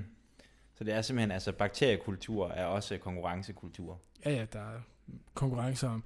Altså det er klart, så længe der er masser af næring og så videre til, tilgængeligt, så er der mindre behov for at konkurrere, men så snart tilstanden bliver hård, så kan du komme til et punkt, hvor det sådan er sådan det naturlige udfald, selvom det måske ikke er i nogens interesse, at man begynder at dræbe hinanden, Mm. så vil det altid være fristende for nogle af dem, og så ja, sådan går det. Mm.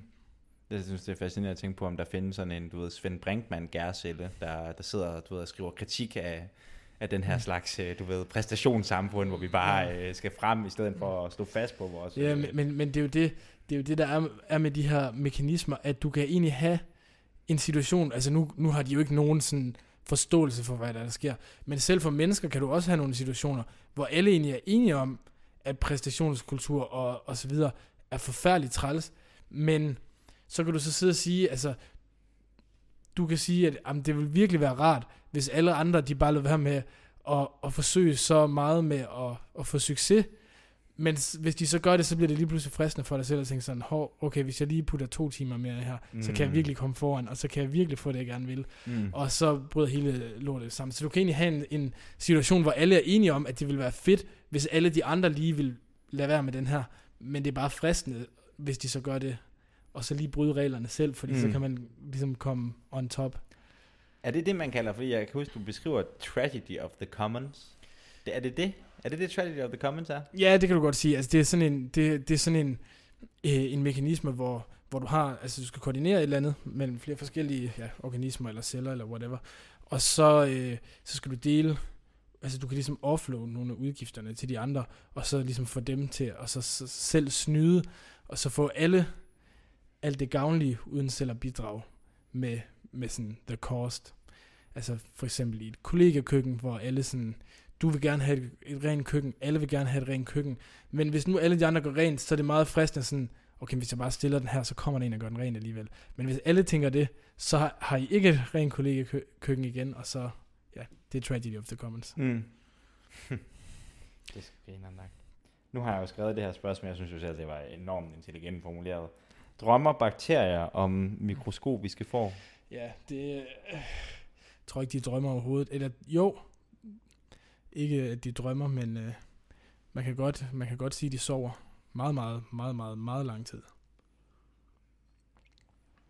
Fuck, det er den bedste cliffhanger, det der Ja. nogensinde. Nej, jeg, øh, jeg beskriver, jeg beskriver i, mi- i bogen det, der hedder endospore, som er sådan en form, hvor du har, du har en bakterie, den kan ligesom sådan pakke sig selv helt sammen, og blive til sådan en lille bitte hård skal kerne ting, hvor den egentlig i princippet ikke engang er i live længere.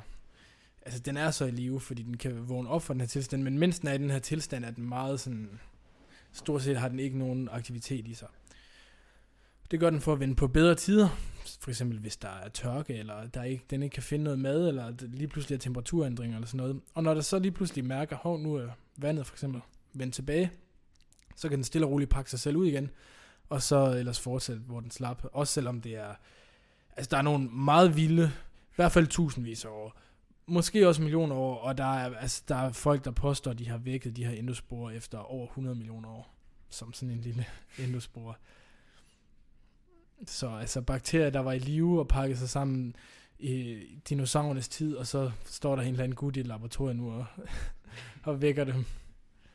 Og, og så er de bare tilbage på sporet. Ja, ja, så begynder de at dele sig igen og lede efter mad, og hvad bakterier nu ellers sådan gør, bekrige hinanden og så videre. Hvad kan den evolutionære fordel i det være?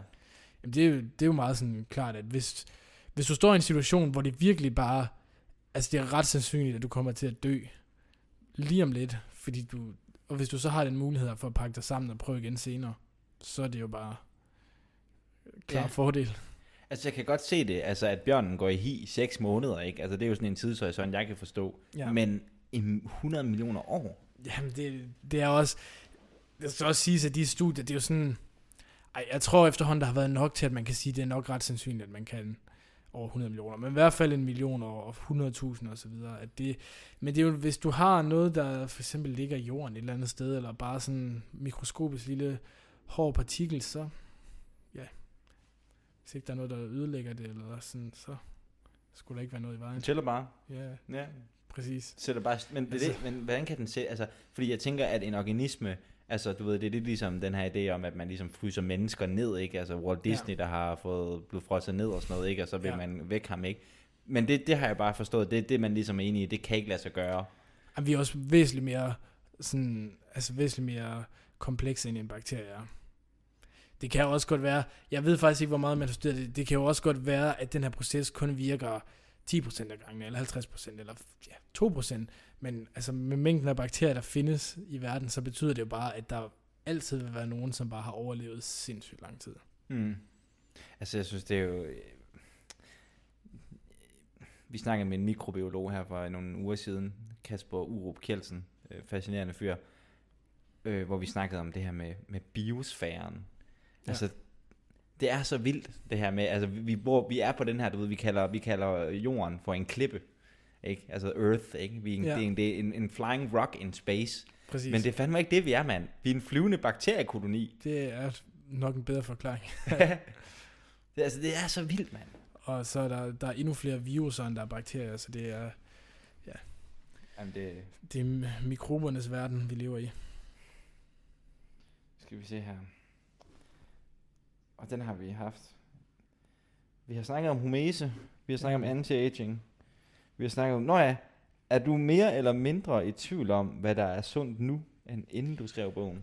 Jamen altså, at skulle skrive sådan et, nogle kapitler her om kost, det er noget nær tortur, ja, ikke? ja, ja. Hold Var det sådan, var det sådan, skulle, skulle den bare lidt med? Altså, havde du overhovedet Ja, lyst til at skrive det kapitel? Ja, altså jeg, jeg, jeg har selv særligt tidligere gået helt vildt meget op i det, og prøvet altså alt som vegetar, veganer, stenalderkost, keto, low carb, low fat, alt. Ikke?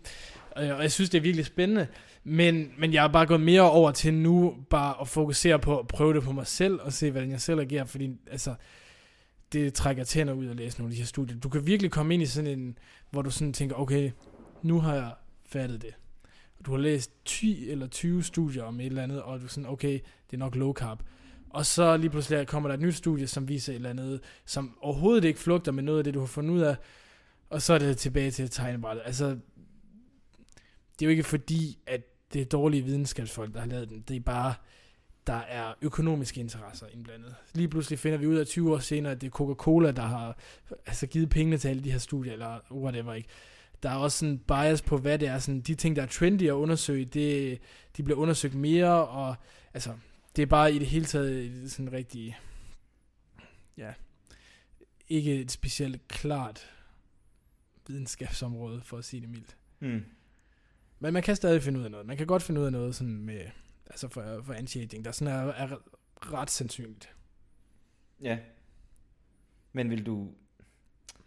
Men vil, vil, du, vil du mene, at du... Altså, fordi det er jo det, du, vi løber ind i det problem, som jeg føler, du nævnte, vi skriver, og du, du skriver det også i bogen, ikke? Det her med, husk på, at det her, det er altså bare et gennemsnit.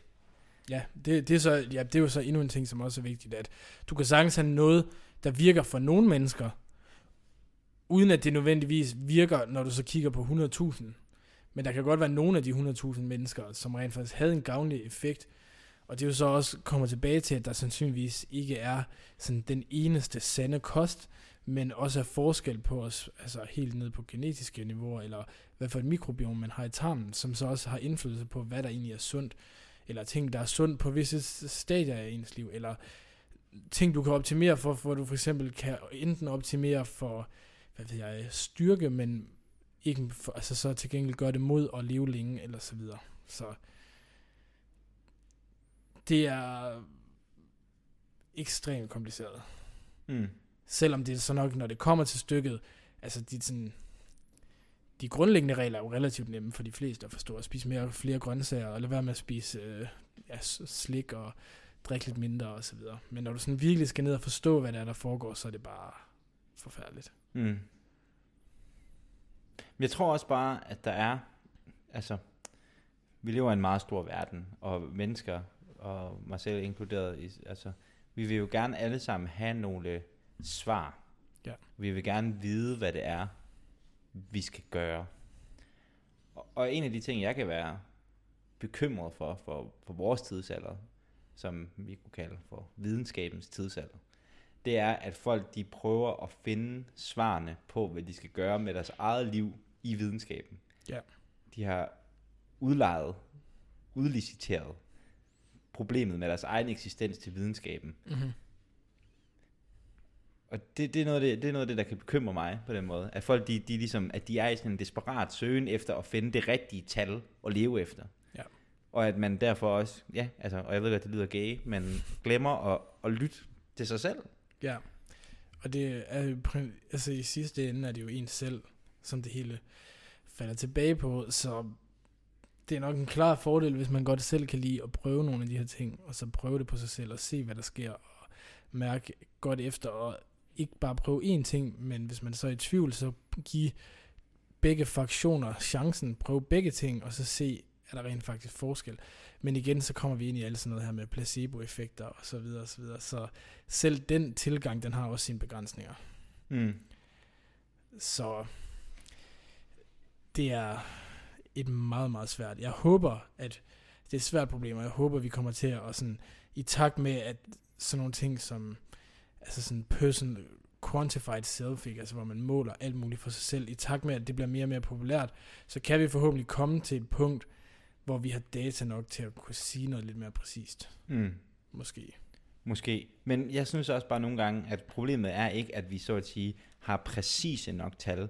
Nogle gange så føler jeg også bare, at vi mister blik for helhedsperspektivet i de her ting. Og det er jo noget, ja. der er fedt ved den her bog, fordi den samler tingene, og man får dem sat op mod hinanden. Men jeg synes også at tit, at folk virker til at miste greb om helheden i deres egne liv. Et eksempel fra mit eget liv, ikke? det handler om sådan forholdet mellem kost og motion. At en af de ting, jeg har fundet ud af for mig, det er, at hvis jeg skal spise sundt, Ja. så bliver jeg nødt til at træne. Mm-hmm. Fordi hvis jeg ikke træner, så ser jeg ikke nogen grund til at spise sundt. Fordi Ja. hvis jeg ikke har en krop, jeg så at sige er stolt af, så har jeg heller ikke nogen grund til at prøve at bevare den. Så kan det hele ligesom bare gå til hell in a handbasket, ikke? Ja. Men er det, er det sådan, og det er den der, altså den der holistiske tanke omkring, at ens eget liv altså er bare sådan en frembrusende strøm, hvor ting, de, du ved, flyver ind i hovedet på dig, ikke? hvor du ikke kan forankre dig på et eller andet tal.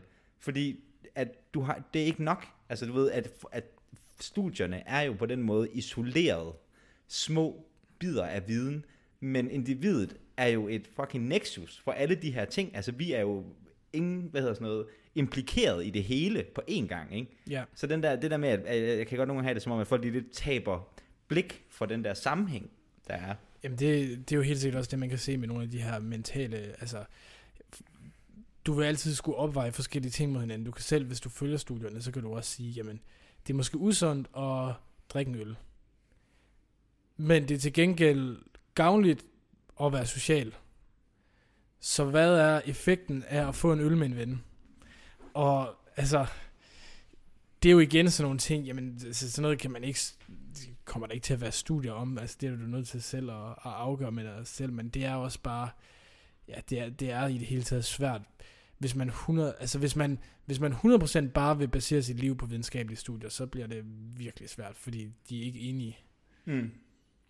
Ja, ja, og det er jo så en anden ting, ja. Altså Ja. også i forhold til de fund her i bogen også, ikke? Ja, ja. At de er uenige, de er dybt De- uenige. De er dybt uenige, og, og så leder man måske efter, jamen, hvem er så sådan the bad guys? Så finder man ud af, jamen, den ene side får penge fra det her sted, den anden side får penge fra det her sted. Det er selvfølgelig helt fair. Men så kan man lige pludselig begynde at se, okay, så de har det bias, og de har det bias. Og okay, jamen, så finder man ud af, at ham her, jamen, han er sådan, han er selv veganer. Og han har sjovt nok også fundet, at det er virkelig sundt at være veganer. Jamen, det, til sidst så ved man ikke, altså i sidste ende er det jo en masse fremmede mennesker, ikke? Hvem fanden skal man tro på? Ja, ja, ja, ja, ja. Så, Hvordan, hvordan har du det selv med, at nu er du jo på en eller anden måde, nu har du fået øh, noget skin in the game her, ikke? Du har Ja. udgivet en bog, ikke? Altså sådan, hvad, har, har du nogen overvejelser om det? Sådan ved, at nu har jeg jo egentlig også, altså sådan, nu står, har du føler du, at du nu står på en eller anden måde til ansvar for det her? Og havde du også overvejelser om at, at på en eller anden måde at bringe et mere personligt perspektiv ind i det, og sige, "Jamen, jeg har prøvet det her, jeg har prøvet det her, det virkede for mig, det virkede ikke for mig. Jamen altså, jeg føler, man har det ansvar, at, at man skal forsøge at gøre sin bog så øh, rigtig, altså med den viden, vi har nu, skal den selvfølgelig være rigtig. Så, så det har jeg tænkt meget over også, ikke at, altså man kan hurtigt komme til, jeg synes godt, anti det er en ting, man godt kan snakke om, uden at behøve at hype det. Så, så det har jeg virkelig forsøgt at ligesom se på sådan begge sider, og ikke bare være sådan en, gør det her, så kommer det til at leve 10 år længere. Gør det her, sådan, fordi det står der nogle gange i studierne, men man er bare nødt til at være lidt kritisk også, også og ikke, altså jeg synes, tid, der har været nogle tidligere bøger om anti som for eksempel er skrevet for 10 år siden, som så lover folk, at om 10 år, så skal I bare se. Mm. Så kører det, hvor vi sådan, nu ja, vi er kommet frem med, men ja, så, så godt går det heller ikke. Så jeg har forsøgt at være sådan lidt, altså, fortælle en god historie, og gøre det så underholdende som muligt, men heller ikke lyve over for læserne, og så, så love guld og grønne skrove. Mm. Men altså, det, det er svært, fordi på den anden side, så vil jeg også håbe, at folk er sådan, man skal selvfølgelig selv tænke lidt over, hvis man læser noget, og så ikke bare hoppe i med begge ben. Så ansvaret ligger selvfølgelig begge steder. Mm. Så, tror, du, der, tror du, der er nogen, der vil om 10 år være sådan, du lovede. Det er der jo helt sikkert. ja, men hvis der er det, så, så jeg skal med glæde opdatere den om 10 år, og så sige, hvad er tilstanden der. Altså, hvis jeg, der er ikke nogen, der kan forudsige fremtiden, så vi må se. Men øh, det kan da godt være. Jeg, øh, jeg føler meget, jeg føler, jeg kom ret godt ud af det med kostkapitlet, fordi jeg, jeg går ikke direkte ind. Jeg, jeg bruger det mere til at foreslå nogle forskellige ting, man kan prøve, frem for at gå ind og sige, det her det er den eneste rigtige kost, og det er den, du skal følge. Sige, der er nogen, der poster det her, her er beviserne, men der er også de her mulige bivirkninger. Der er nogen, der poster det her, og der er nogle andre mulige bivirkninger. Og så kan man jo prøve at se, hvad der sker, hvis man gør de ting. Ja. Mm. Hvad fungerer for dig? Jamen, det er jo så endnu en mærkelig ting ved kost at de fleste diæter, de fungerer i begyndelsen, indtil de ikke fungerer længere. Hvis du går fra at spise normalt til lige pludselig at spise som vegetar, så tænker man, hold da op, der er et eller andet her, ikke? Altså, som om ens hud er bedre, eller man føler mere energi, eller sådan noget. Og så på et eller andet tidspunkt, så er man tilbage til normal. Så gør du det samme, måske med en stenalderkost, og så får du den samme effekt, selvom de er sådan diametralt modsatte. Og så begynder man at tænke sådan lidt, hvad fanden. Mm. Men der kommer det der placebo igen også ind, hvor man sådan, jamen hvis du forventer, at det kommer til at virke, så gør det også det. Der kan også være noget med mikrobiomet, at øh, ved at skifte fuldstændig til nogle andre øh, fødevarer, så er der måske nogle af de sådan dårlige mikrober, du bærer rundt på, der midlertidigt bliver udkonkurreret af andre mikrober, men der så på sigt ligesom vinder tilbage og tilpasser sig til de nye øh, sådan fødevarer. For det, det er jo så også det, når vi snakker om mikrober, vi har en hel masse til at leve ned i tarmen, som, ja, dit mad, det er jo så dit mad, men det er også deres mad. Så ved hvad for noget mad du spiser, så øh, påvirker du også sammensætningen af de mikrober, du har nede i tarmen, og de påvirker dig så på, på forskellige måder. Så. Hmm. Altså det er jo også en af de ting, du berører meget i bogen, som jeg synes er altså, jo dybt fascinerende. Nu snakker vi om, at vi lever i, en, øh, altså, vi lever i mikrobernes verden, ikke? Øhm, eller mikroorganismernes verden altså det her gigantiske liv, der er nede i inden og uden på os hele tiden. Ja. Er det, altså sådan, du er jo biolog af træning. Mm-hmm. Øhm, at, altså, var, kom det bag på dig, så at sige, hvor meget det også betød i medicinsk forstand, eller hvor, måske hvor lidt Nej, det, det synes jeg faktisk, betydet, øh, eller? Jeg synes faktisk, vi er blevet sådan, altså på KU er der en del sådan forskning i det, og man lærer også noget om det på uddannelserne og så videre. Så det er sådan, det er folk begynder at fange sådan ret godt, og altså det er jo igen, det er igen noget sådan, hvor du virkelig skal have big data ind over, for at finde ud af noget som helst, ikke? Og der er en masse løse ender stadigvæk, men, men der synes jeg, der allerede er kommet nogle sådan interessante, altså og brugbare ting ud af, af den forskning også. Hmm. Jeg, jeg, en af de ting, jeg sådan tænkte på i det, den måde, du be, beskrev det på, det var som om, at man får et indtryk af, og det kan jo godt være, at det er sandt, jeg ved, ved ikke noget om det, at vi lever i et eller andet form for stridskamp med de her ja. mikroorganismer. Ja. Um, og det fik mig til at tænke på sådan hele tanken om sådan symbiose. Ja. H- altså hvordan, ja. Jamen symbiose, det er jo et, et rigtigt fænomen også, hvor du har to organismer, som ligesom hjælper hinanden, og begge har gavn af det. Men du har så også bare sådan en god gammeldags konkurrence, eller sådan, hvor man ja, konkurrerer med hinanden. Den ene parasitter og så videre. Den ene, den får ligesom gavn på den andens bekostning. Og vi har begge, altså vi har symbiotiske øh, mikrober, som hjælper os med fordøjelse, og som hjælper os med, også med nogle signalstoffer og så videre. Øh, så har vi også nogen, man måske kan sige, sådan, hvis man lige runder op, er neutrale. Der er nok aldrig nogen, der sådan er 100% neutrale, men hvis man nu siger, at, at den, den sådan skadelige eller gavnlige effekt, den er så lille, at den, den ikke er noget, der sådan er værd at gå op i. Og så har vi selvfølgelig også nogen, som ja, er skadelige helt fra de sådan øh, lettere irriterende til ja, dem, vi så direkte siger, der forårsager sygdom. Altså coronavirus vil jo være et godt eksempel. Mm. Men hvis man sådan tænker på, du ved, hvad er det, der er 70 trillioner eller sådan noget øh, mikroorganismer i vores i vores ja, krop. Der, ikke? der, ja, noget af den stil, jeg, der er sådan, jeg tror det nyeste tal er, at bare for bakterier er der 1,3 bakterier per menneskecelle. Per menneskecelle, ja. ja. Jeg har bare svært ved at forestille sig, hvordan at den tilstand kunne finde sted, hvis ikke at langt det meste af det var symbiotisk, eller i hvert fald sådan neutralt. Ja, men øh, der er også noget af det, der er gavnligt. Og det er også, det er meget sådan det her med, er det gavnligt og ikke? Der er også nogle mikrober, som, altså, det er jo ikke sådan statisk gennem hele livet, som, som er sådan mere opportunistiske. Så hvis du for eksempel får sådan noget som øh, en sygdom som øh, HIV og får AIDS øh, på sigt, så HIV det er en virus, der angriber immunforsvaret. Så med, jo længere tid du har været smittet, jo sværere immunforsvar har du. Så begynder nogle af de øh, sådan viruser for eksempel, eller bakterier, eller svampe, som lever på os helt normalt, som normalt, hvor immunforsvaret bare lige holder den lidt nede, lige holder styr på, at de opfører sig pænt, lige pludselig kan blive til en livstruende sygdom. Fordi immunforsvaret er der bare ikke til at holde dem nede, og så de indsatte, det er ligesom, ligesom en bande et eller andet sted, der finder ud af, hold kæft, der er ikke noget politi overhovedet, vi kan mm. gøre lige, hvad der passer os. Og så går de fra at være sådan velopdragende, til netop at gøre lige, hvad der passer dem, og det er altså ikke specielt rart at være sådan, den det går ud over. Mm. Så de er nogle egoister.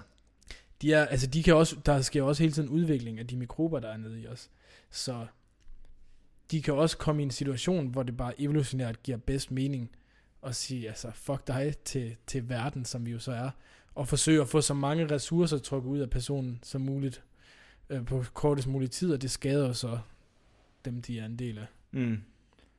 Ligesom kraft et eller andet sted. Altså, ja. ja, ja, bare de aldrig sådan, at de aldrig har været på vores hold på samme måde, som, som en kraftcelle jo stammer fra noget, der direkte var os ja. på et tidspunkt. Fordi det er det, jeg synes, der er helt crazy ved det. Altså fordi, okay, så vi bliver født, ikke?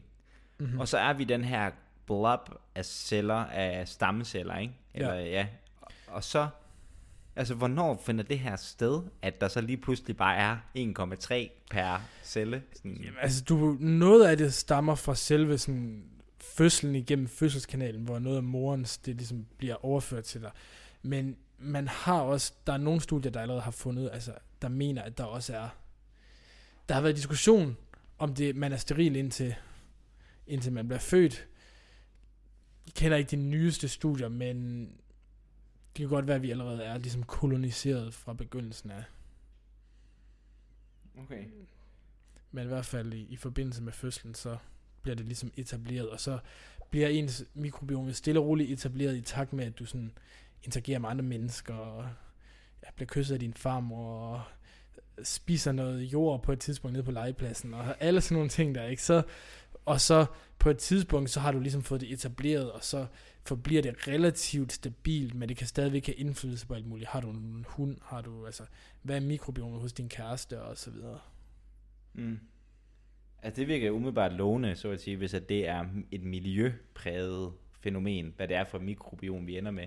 Altså ja. man på den måde kan begynde at tænke mere detaljeret om, hvad vi skal designe. Nogen, ja, der er nogen, der forsker i at prøve at sådan sige, kan vi isolere en mikrobe, som vi bare kan sige, den er fandme god den her, og så bare give den til alle. Mm. Og der er, altså der er nogen, der er for eksempel en, øh, en infektion, man kan have, der hedder øh, Clostridium, som bliver behandlet med ja, mikrobiomtransplantation, hvor du simpelthen får en pille, der er lavet på ja, en sund persons afføring, som for ligesom for og, og så få transplanteret noget af deres mikrobiom, der så kan bekæmpe den her Clostridium-infektion. Ja. Og jeg, jeg, jeg, ved faktisk ikke, om der er nogen, der gør det i Danmark nu. Jeg ved på et tidspunkt, jeg tror det var ude i Ballerup, hvor der var nogen, der havde sådan en, øh, altså en klinik, hvor du kunne være donor, hvis du sådan havde et særligt sundt mikrobiom. Så mm. Du donerer din, ja, din afføring. Mm. Er det ikke det, man kalder det faces-transplantation? Præcis. Ja. og det er faktisk den, jeg tror det er den, sådan, den godkendte behandling nu til Clostridium-infektioner. Det er rimelig crazy. Ja. Jeg ved, de laver meget af det der også på Aarhus Universitetshospital. Ja. Så det er, det er, det er en ting her i, i, i Danmark. Der var et eller andet, hvad fanden var det, jeg ville lige, der var et eller andet, du sagde der, der fik mig på sporet et eller andet. Øhm, nej. Nå. Det har jeg glemt. Du må sige til, hvis der kommer Nå, jo, nå det, var, ja, det var det. det. Du beskriver noget, som jeg, jo, øh, som jeg synes øh, på en eller anden måde jo nærmest, du bliver, du bliver nærmest lidt, øh, hvad kan man sige, der kan man mærke agitatoren, øh, Niklas, Mm-hmm. øh, når du snakker om CMV. Ja. Kan du lige, vil du, vil du forklare, hvad det er? Øh, Og har det noget med det, vi snakker om nu at gøre? Jamen, det er en virus, der hedder cytomegalovirus, mm. som øh, er en af the bad guys. Det er en virus, der stammer fra herpesfamilien, så det er samme slags, som for eksempel giver forkølelse. Altså ikke samme slags, men samme familie, som den, der giver forkølelsesår, for eksempel. Øh, og vi har egentlig hidtil tænkt, at den er sådan relativt, altså ikke, ikke neutral, men man har ikke set dem som noget, der, en infektion som noget, der er så dårligt. Men det er en, ligesom alle herpesvirus, så er det en kronisk infektion. Øh, så det vil sige, med tiden, så, altså, man har hele tiden en risiko for at være smittet, så med tiden, så bliver stort set alle ender med at være smittet.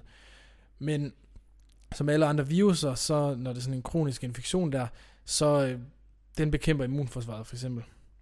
Øhm, den forsøger at gøre, lave alle mulige krumspring og tricks til at snyde immunforsvaret, holde det nedtrykt, altså angribe det direkte, kan nogle virus også gøre. Og det gør jo så, at det åbner døren for andre infektioner også. Fordi så kan du forestille dig, det er lidt ligesom at have, altså hvis man nu skal bruge analogien med bander igen, en eller anden bande, som laver ekstremt meget ballade hele tiden, som du ikke kan slippe af med, så sender man politiressourcer derover, og så lige pludselig så i den anden ende af byen, så bliver det nemmere at være indbrudstyv, fordi der er ikke lige så meget politi. Så, og det er så en af de, de store, øh, fordi den er sådan, man kan sige, den har ligget på sådan et punkt, hvor vi har ikke nogen vaccine endnu mod den. Den er ikke så gal, at, at der er sådan en heksejagt, ligesom der for eksempel er altså, kæmpe jagt som med HIV, hvor man forsøger at virkelig at sætte alt ind for at, at helbrede den. Men den ser ud til at, at skade vores immunforsvar, og den ser også ud til at bidrage til, at man lever en smule kortere, hvis man er inficeret. Og det er sådan meget normale infektioner her. Mm. Hvor mange procent har den? Cirka. Jeg kan ikke huske det præcise tal for aldersgrupper, men den stiger relativt kraftigt med alderen, så vi ender med, vi ender med at have, at, at stort set alle er inficeret til sidst. Okay, alle mennesker er simpelthen mere eller mindre... I, i U-land er det alle mennesker. Ja. I, I Danmark for eksempel, der mener jeg ikke det alle, jeg kan, men jeg kan ikke huske de præcise tal. Mm. Det er en stigende fra, altså fra hver år selvfølgelig, fordi den er kronisk. Det er crazy. Altså, det, det, det, det, det jeg, jeg ved ikke, hvor jeg, det får mig til at tænke sådan lidt på homese. At den er sådan, du ved, den går lige under radaren, fordi den er ikke lige, du ved, i det der kritiske punkt. Sådan, Ja. Så det er sådan, vi kan lige akkurat leve med den på en eller anden måde. Ja, men, man- men man kan sige, at vi jo ligesom er startet fra... Altså, hvis du forestiller dig, at vi bare havde en hel liste over alle de skadelige mikrober, der er, så er vi ligesom bare startet fra toppen, og så sådan... Jamen, alt, der har noget... Altså, hvis du tænker tilbage til tuberkulose og kolera og tyfus og så videre, så vi ligesom bare startet med at forsøge, og så, på det tidspunkt, så vil man have sagt CMV, jamen altså herregud, der er- altså, i det mindste dør My vi ikke, that. ja, Ja, præcis. ja, ja, ja, ja. Men i takt med, at vi ligesom får dem alle sammen slået ned, så lige pludselig giver det mening at kigge på nogle af de her altså, infektioner, som så... Altså man har også fundet nogle, nogle lidt mere løse forbindelser, hvor man måske kan se, at jamen, det ser også ud som om folk de har øget risiko for for eksempel at få blodpropper, hvis de er inficeret med CMV, kontra dem, der ikke er inficeret. Kan det også have noget med, med virusen at gøre, og så videre. Mm. Så, den er, så det er også det, altså den, det, der er noget fornuft i, at vi heller ikke er nået til den endnu. Altså vi, we got bigger fish to fry. Det havde vi, men det har vi ikke længere, vil jeg sige. Mm. Mm. Altså coronavirus er ikke lige så galt, tror jeg ikke. Mm. Det ved vi så ikke. Det kan også være, der viser sig at være langtidskonsekvenser af at have været smittet med coronavirus. Så. Ja, eller vi har fået en vaccine. Ja, ej, det, øh, den skal jeg i hvert fald have, så det, det regner jeg skal du med. have? Ja, det skal jeg Er du sikkert. scheduled endnu? Øh, nej, jeg... Skal du have den? Er Ja, det talt? selvfølgelig. Som Ja. biologistuderende? Ja, det skal jeg i hvert fald. Er det, siger man ikke, at naturlig immunitet er bedre end øh, vaccineimmunitet? Nej, tværtimod, så naturlig, når du får naturlig immunitet, så har du alle mulige, øh, så har du alle mulige side products af at være øh, inficeret. Som sagt, så virusen, den forsøger at gå ind og snyde dit immunforsvar på alle mulige måder. Hvorimod vaccinen bare er designet til at blive opdaget med det samme, og så eliciteres et ret stærkt immunfor, immunrespons, så du kan være klar, når du ser den egentlige ting. Det får du ikke nødvendigvis ved, ved den egentlige infektion, fordi den forsøger at snyde det her respons. Den er udviklet til at bekæmpe det respons fra starten af. Så derfor så kan man faktisk typisk se stærkere immunitet ved en vaccine end ved en naturlig infektion. Nå, okay, nå. Change my mind der. Ja. Jeg havde jo faktisk overvejet, om jeg skulle lade være med at have den, fordi jeg Ej, troede det- faktisk, det var... det, det er åndssvagt at, at løbe risikoen, fordi som sagt, så ved vi ikke, altså, det er rigtigt, som ung ser det ikke ud, som om der er særlig store konsekvenser ved at være smittet med, med coronavirus, men man skal trods alt tænke på, at når folk begynder at miste altså, den smagen og så videre, altså der er set skader på, på nerveceller og så videre, og hvem ved, hvad der sker om 20 år med alle dem, der har været inficeret. Forhåbentlig ingenting, men who knows. Better safe than sorry. Ja. Ja, man. Altså, jeg kan godt se det som et argument. Men altså, altså... Nej, lad os lade være med at... Ja, vi har snakket om corona. Jeg troede faktisk, vi kunne undgå at snakke om corona helt. Ja. Jeg er ked af, at jeg øh, kørte videre på den. Altså. Men hvis vi skulle køre videre, så vacciner generelt, ja, fordi det, er det, det den er du klar taget- på. Ja. det er i hele taget en af de bedste ting, du kan gøre for anti-aging. Og altså alt det her, den, den mekanisme, vi ser med CMV, hvor du har en infektion, der forsøger at bekæmpe immunforsvaret, og netop nedgang i immunforsvaret, det er en af de aller sådan, væsentligste ting, der ælder os. Når vi kan se den sammenhæng, så kan vi også se, at det gælder om at have så få som muligt af de her virkelig skadelige kroniske infektioner. Der kan være et argument, der siger, det er fint nok nogle gange at have en forkølelse, som kan holde immunforsvaret skarpt, men så snart du går over og har en kronisk infektion, hvor du har noget, der ligesom sidder inde i dig og bekæmper dig 24-7, så overskrider du ligesom den grænse, hvor det skulle være gavnligt, og går over i noget skadeligt.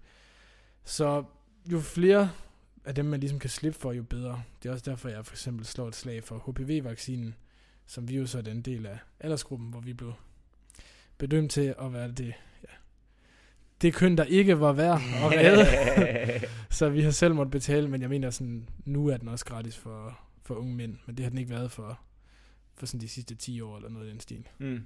Har du selv fået den? Jeg er jo selv betalt for, Og selv betalt for den? selv betalt for den, og det er, Okay, mand. det er dyrt. Det er dyrt? Ja. Hvor dyrt?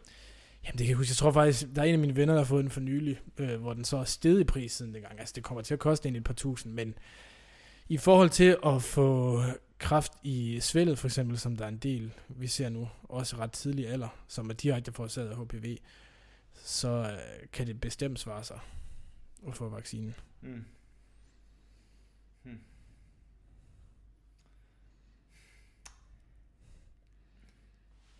Du, du slår mig som sådan et, du ved nu, jeg har læst den her bog, du har skrevet, ikke? Ja.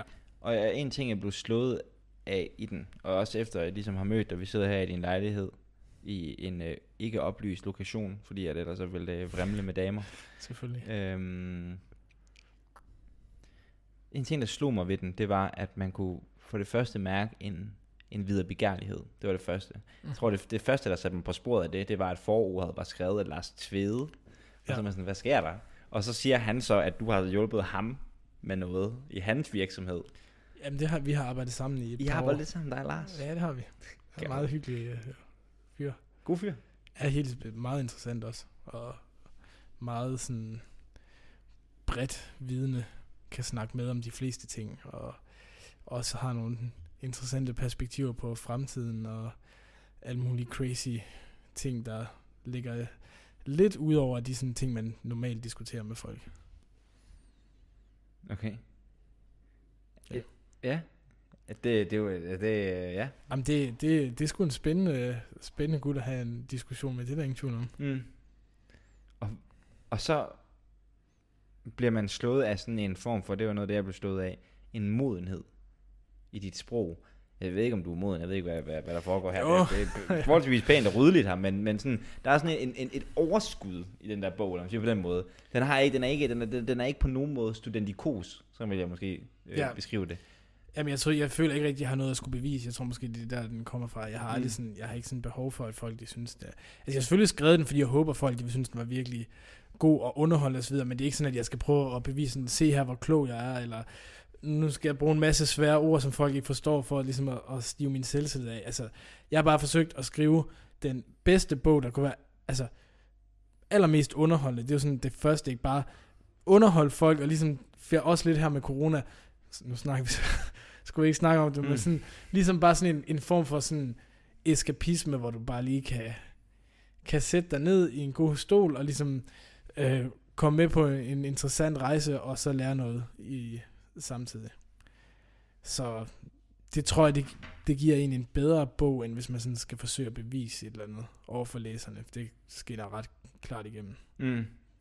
Det er vel noget af det, man, altså det er noget af det, man, jeg tænker, der er inden for forskerverdenen, at det er sådan lidt det, der, altså sådan, der bliver man måske af nødvendighed også nødt til at bevise et eller andet. Sådan, Ja, der, er kan- der kan godt være nogle eksperimenter, der mest bliver lavet for sådan, se her, hvad vi kan, Ja, frem for, hvor man sådan, jamen, man kunne også have gjort det på en nemmere måde, og det er klart, det, der er nogle lidt andre dynamikker, men, men igen, så de aller, allerbedste forskere, det er jo dem, som møder op, for eksempel på en podcast som her, og så bare kvitter alle de svære ord og så videre, og bare forklarer det fuldstændig, som hvis du havde mødt en eller anden på en bodega et eller andet sted, og havde fået en øl med ham. Altså, fordi hvis du virkelig, virkelig forstår, hvad, du er, hvad det er, du snakker om, så skal du også være i stand til at formidle det, uden at bruge alle mulige altså, jargon og mærkelige ord, som normale mennesker ikke. Altså, mm. Det skulle jo gerne stadig være sådan, at der ikke sidder folk derover i deres egen verden, og folk, der så lever i resten af verden, det er sådan to adskilte ting, men at der sådan skulle gerne være en forbindelse, hvor alle sådan ligesom kan tale med. Det er jo sådan at forske i, i alderdom for eksempel, eller forske i kraft eller så videre, det er jo noget, der vedrører alle mennesker. Så det skulle heller også være noget, som sådan alle mennesker kunne få gavn af, den viden, altså så vidt Mm. muligt det, det nu kan lade sig gøre. Fuldstændig, men jeg tror også, at der på mange måder, det ved jeg ikke, det er i hvert fald noget, jeg kan kende fra mig selv, at jeg tror også, der er mange, der har et eller andet hunger efter at prøve at komme et spadestik dybere. Ja, og hvis man gerne vil det, så er der 300 kilo bag i bogen, og så kan man bare starte fra nummer et, og så, fordi det er netop det, at mange af de her ting her, hvis du virkelig vil dykke ned i det, så skal du nok for det første have en biologisk baggrund, men så er alle, altså så skal du tilbage til kilden og læse studiet og så videre, så, så kan man se det her som smagsprøven. Mm, fuldstændig. Det er det, og jeg, jeg føler, det som sådan, vi prøver at gøre med det her podcast i hvert fald, det er, at vi prøver sådan, du ved, at, og ligesom sådan, du ved, der er, hvis, nu, nu beskriver det ligesom sådan en, en toledet proces, ikke? At der er lægemanden, og så er der universitetsverden. Ja, Og jeg kan godt nogle gange tænke, at det kunne være fedt med sådan, du ved, at vi lige kunne, du ved, rykke den lidt, du ved, har du hørt om, du kender måske øh, begrebet øh, zonen for nærmeste udvikling? Ikke? nej, det, det, Det, er sådan et øh, pædagogisk term, ikke? At vi skal ligesom, altså barnet, du ved, skal hele tiden presses lidt længere ud, ikke? Der skal ja. lige være lidt mere, ikke? Og man har jo lavet sådan nogle meget fascinerende studier, der viser, at mennesker helt intuitivt, ubevidst, eller hvad man skal kalde det, når de snakker med børn, eller folk, der er dummere om dem selv, ligesom vi har her, ikke? Så, øhm, så bruger de ligesom et, så tilpasser de ligesom deres sproglige niveau, lige et nyk over, der hvor den anden person er. ja, Og det er jo den måde, man, altså, det er jo den måde, at vi lærer sprog på, ikke? Det er den måde, at børn kan lære at få et ordforråd på, ikke? At Præcis. de hele tiden bliver eksponeret for, for lige, du ved, det svære ord, end de, de kan klare, ikke?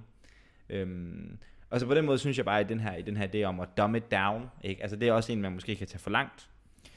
Det er rigtigt. Man kan forenkle det så meget, at det ikke giver mening mere, men det synes jeg så heller ikke, jeg har gjort. Det, mm. det, Det, og det synes jeg heller ikke. Det- Meget, øh, meget svær balancegang selvfølgelig, men, men hvis man ligesom selv ligger den tid, det nu tager, og ligesom forklare noget ordentligt, og sådan, altså, fordi det er, jo, det er jo ikke noget, man gør første gang, man skriver siden, man er nødt til ligesom at, at køre det igennem flere gange, så tror jeg godt, man kan sådan raffinere det til, så det til sidst er både let forståeligt, men samtidig også altså har substans. Mm. Men det kræver en arbejdsindsats fra. Ja. ens egen side Mm. at gøre det. Og en, og en selvbevidsthed, som jeg synes, der er- præger den her bog, at du på en eller anden måde hele tiden også er klar over, hvor er jeg henne lige nu på niveau. Okay, vi går lige lidt længere ned nu. Ja. Vi går lige lidt længere ned nu. Okay, nu stopper vi, går lige tilbage igen. Altså sådan, at der er også en meget...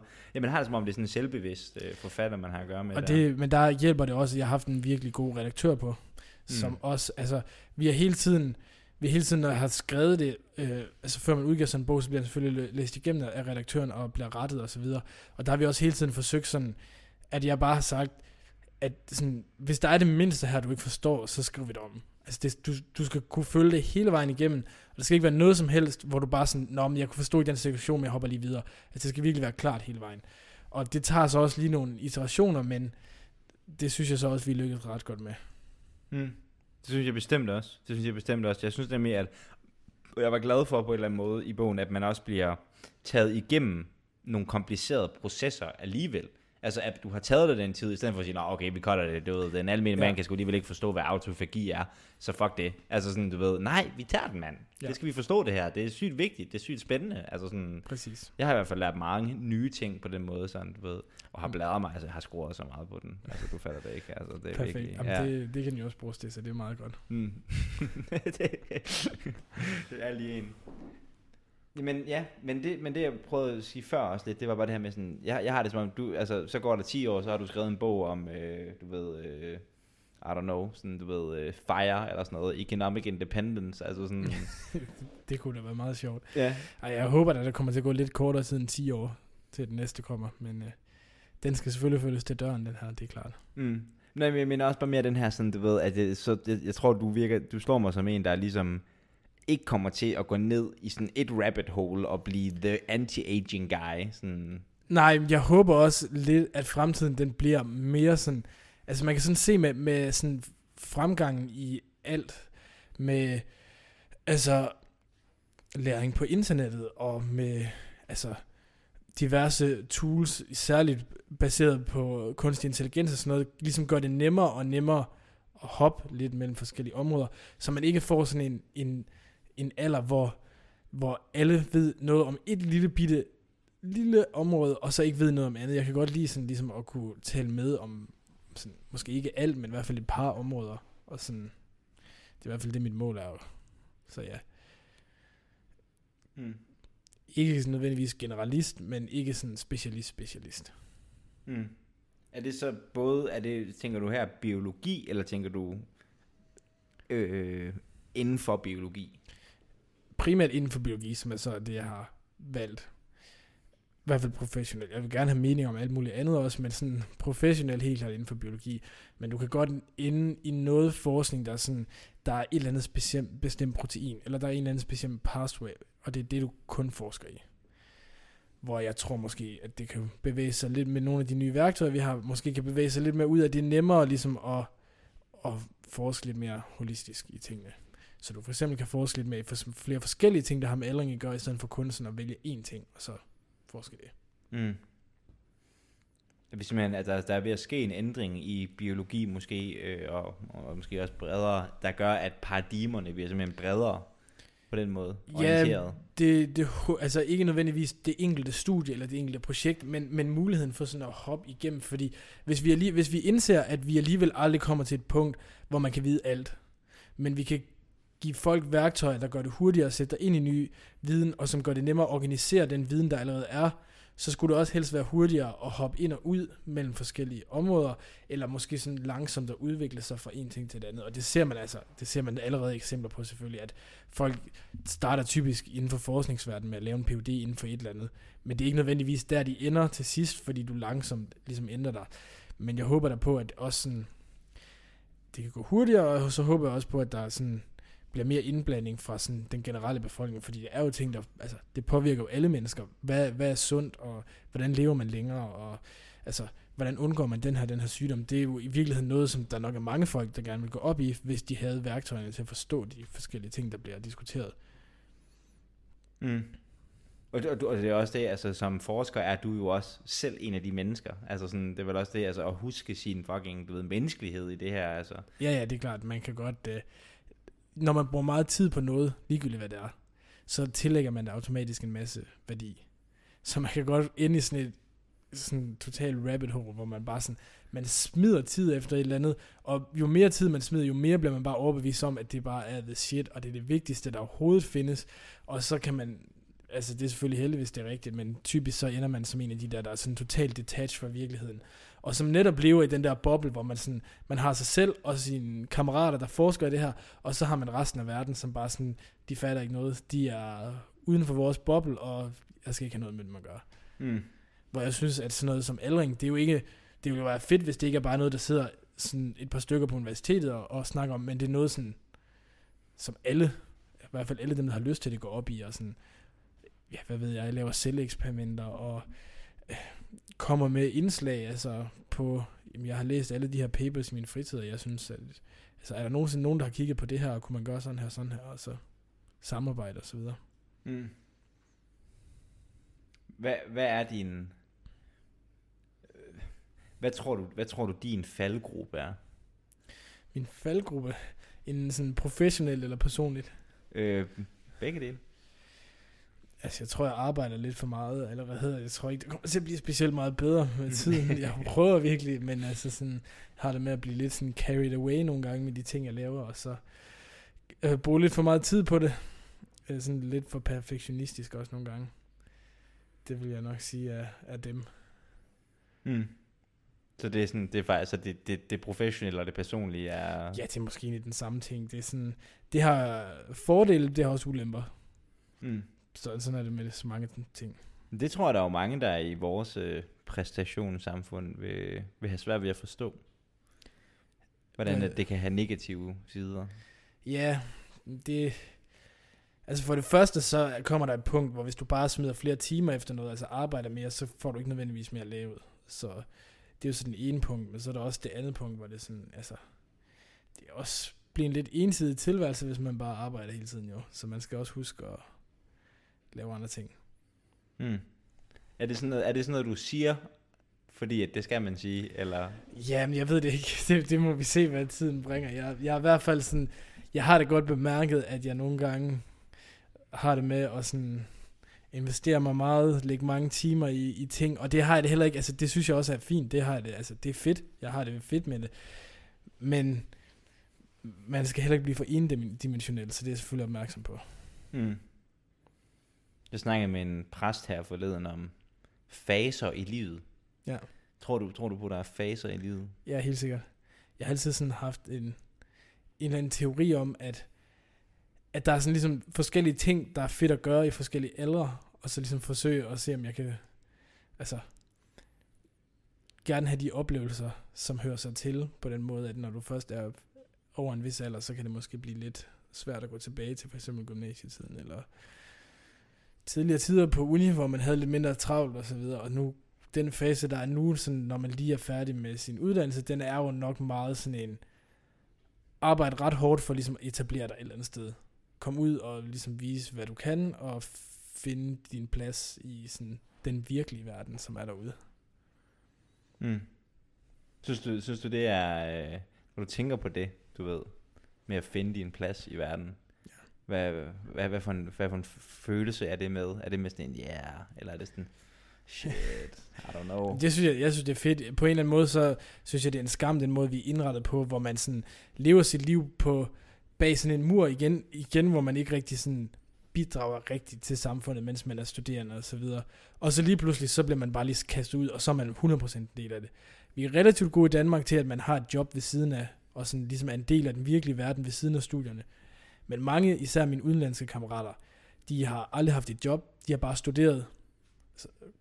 Det er det eneste, de har lavet. Og så lige pludselig, så er de måske kommet til Danmark. Hvis de skal lave PhD, så gør det måske ikke så meget. Men hvis de skal ud i erhvervslivet, så er det sådan, nå, så går de bare fra at være studerende til at være en del af den virkelige verden. Fra sådan den ene dag til den anden. Og det er en lidt mærkelig måde at gøre det på, i stedet for at sådan køre det gradvist, synes jeg. Mm. Ja. Det er, det er jeg meget enig i. Jeg tror... Ja, altså det, og det virker så... øh, Altså, på, jeg kan også tænke, at det, at det er et produkt af den her sådan ambition, folk har. Altså, at folk de tænker, at hvis de bliver sat et sted, så er det ligesom sådan en rotte, ikke? Eller en mus, ikke? Du sætter ned, sådan, du ved, så bliver du ligesom dumpet ned i universitetshjulet. Ja, Og så er det bare, du ved, at køre, ikke? Altså Ja. sådan, men at folk, de ligesom ikke har den der, ja igen, den her sammenhængstanke. Altså med, at de ikke ser sig selv som, du ved, et fucking individ, der er en del af tusind forskellige ting, og det hele skal plejes på én gang, ikke? Ja. Altså sådan, vi er, vi er, en, vi er, en, vi er fandme en, en have, ikke? Altså der er masser af forskellige blomsterbede i livet, der alle sammen bliver nødt til at blive vandet på én gang, ikke? Altså sådan, Og jeg tror også, det er sundt at beskæftige sig med mere end én ting, og have mere end én interesse, og have mere end én sådan, ja, ikke bare have en dagligdag, der kører i det samme hele tiden, men, men eksponere sig selv for nogle forskellige ting. Men det, det er rigtigt, at der er sådan en, der er sådan en tendens til, at så kommer du ind, måske tilfældigt en dag, ind i et eller andet område, og så tænker du bare, nå, jamen så er det her, jeg skal præstere, og så giver du den bare max gas, og det, hvis, hvis skæbnen havde sat dig ned et andet sted, så havde du gjort det samme der. Hvor det selvfølgelig er meget, meget sundere, hvis du er kommet derhen, fordi du har interesse for det, og du ligesom selv har ledt dig hen, i stedet for bare sådan lidt at flyde med derhen, hvor sådan bølgerne de ligesom bringer dig. Mm. Ja, altså det, det kan jeg da også godt tænke, altså alt det her, du ved nu, du ved sådan, det er bare sådan, det har bare lidt stået hen i usagt, jamen så arbejder jeg lige med Lars Tvede, ikke? Altså sådan, du ved. Ja. Altså, men, men jeg tror i grunden, at mange mennesker bliver tilbudt at arbejde med Lars Tvede på et eller andet tidspunkt i deres liv. Men det er bare de færreste, der, der siger ja. Han har i hvert fald gang i ret mange ting, så Ja. der er krudt i den mand. Hmm. Ja, mand. Nå. Jamen, øh, jeg ved ikke, om der er mere. Er der mere at sige, Niklas? Nej, ikke udover... Ja, jeg synes, de, man, hvis man vil lære mere om øh, anti-aging, og hvordan man kan leve et langt sundt liv, så kan man jo tjekke min bog Gobler Elles Baglands ud. Ja, mand. Gobler. Køb den, hvor du køber din... Køb den overalt. Køb den overalt. Ja. E-bog. Er der en, ly- er der en, e, er der en lydbog? Der er også en lydbog med... du selv? Nej, nej, men, men det er en gut ved navn Torben, der har indtalt den. Ja. Med en meget, meget... øh, Altså, en berømt stemme, simpelthen. Meget klar. Ja. Meget, ja. Overvejer du selv at, at læse den? Øh, jamen, jeg har egentlig lært med den her bog, at det er væsentligt bedre at sådan... Hvis ikke det er det, jeg virkelig er ikke sådan ekspert, eller virkelig, virkelig god til at synes er virkelig fedt, så er det bedre ligesom at få hjælp udefra fra en, der er. Så nej, egentlig ikke. Jeg synes, han var fin til det, Mm. og har fået... Ja.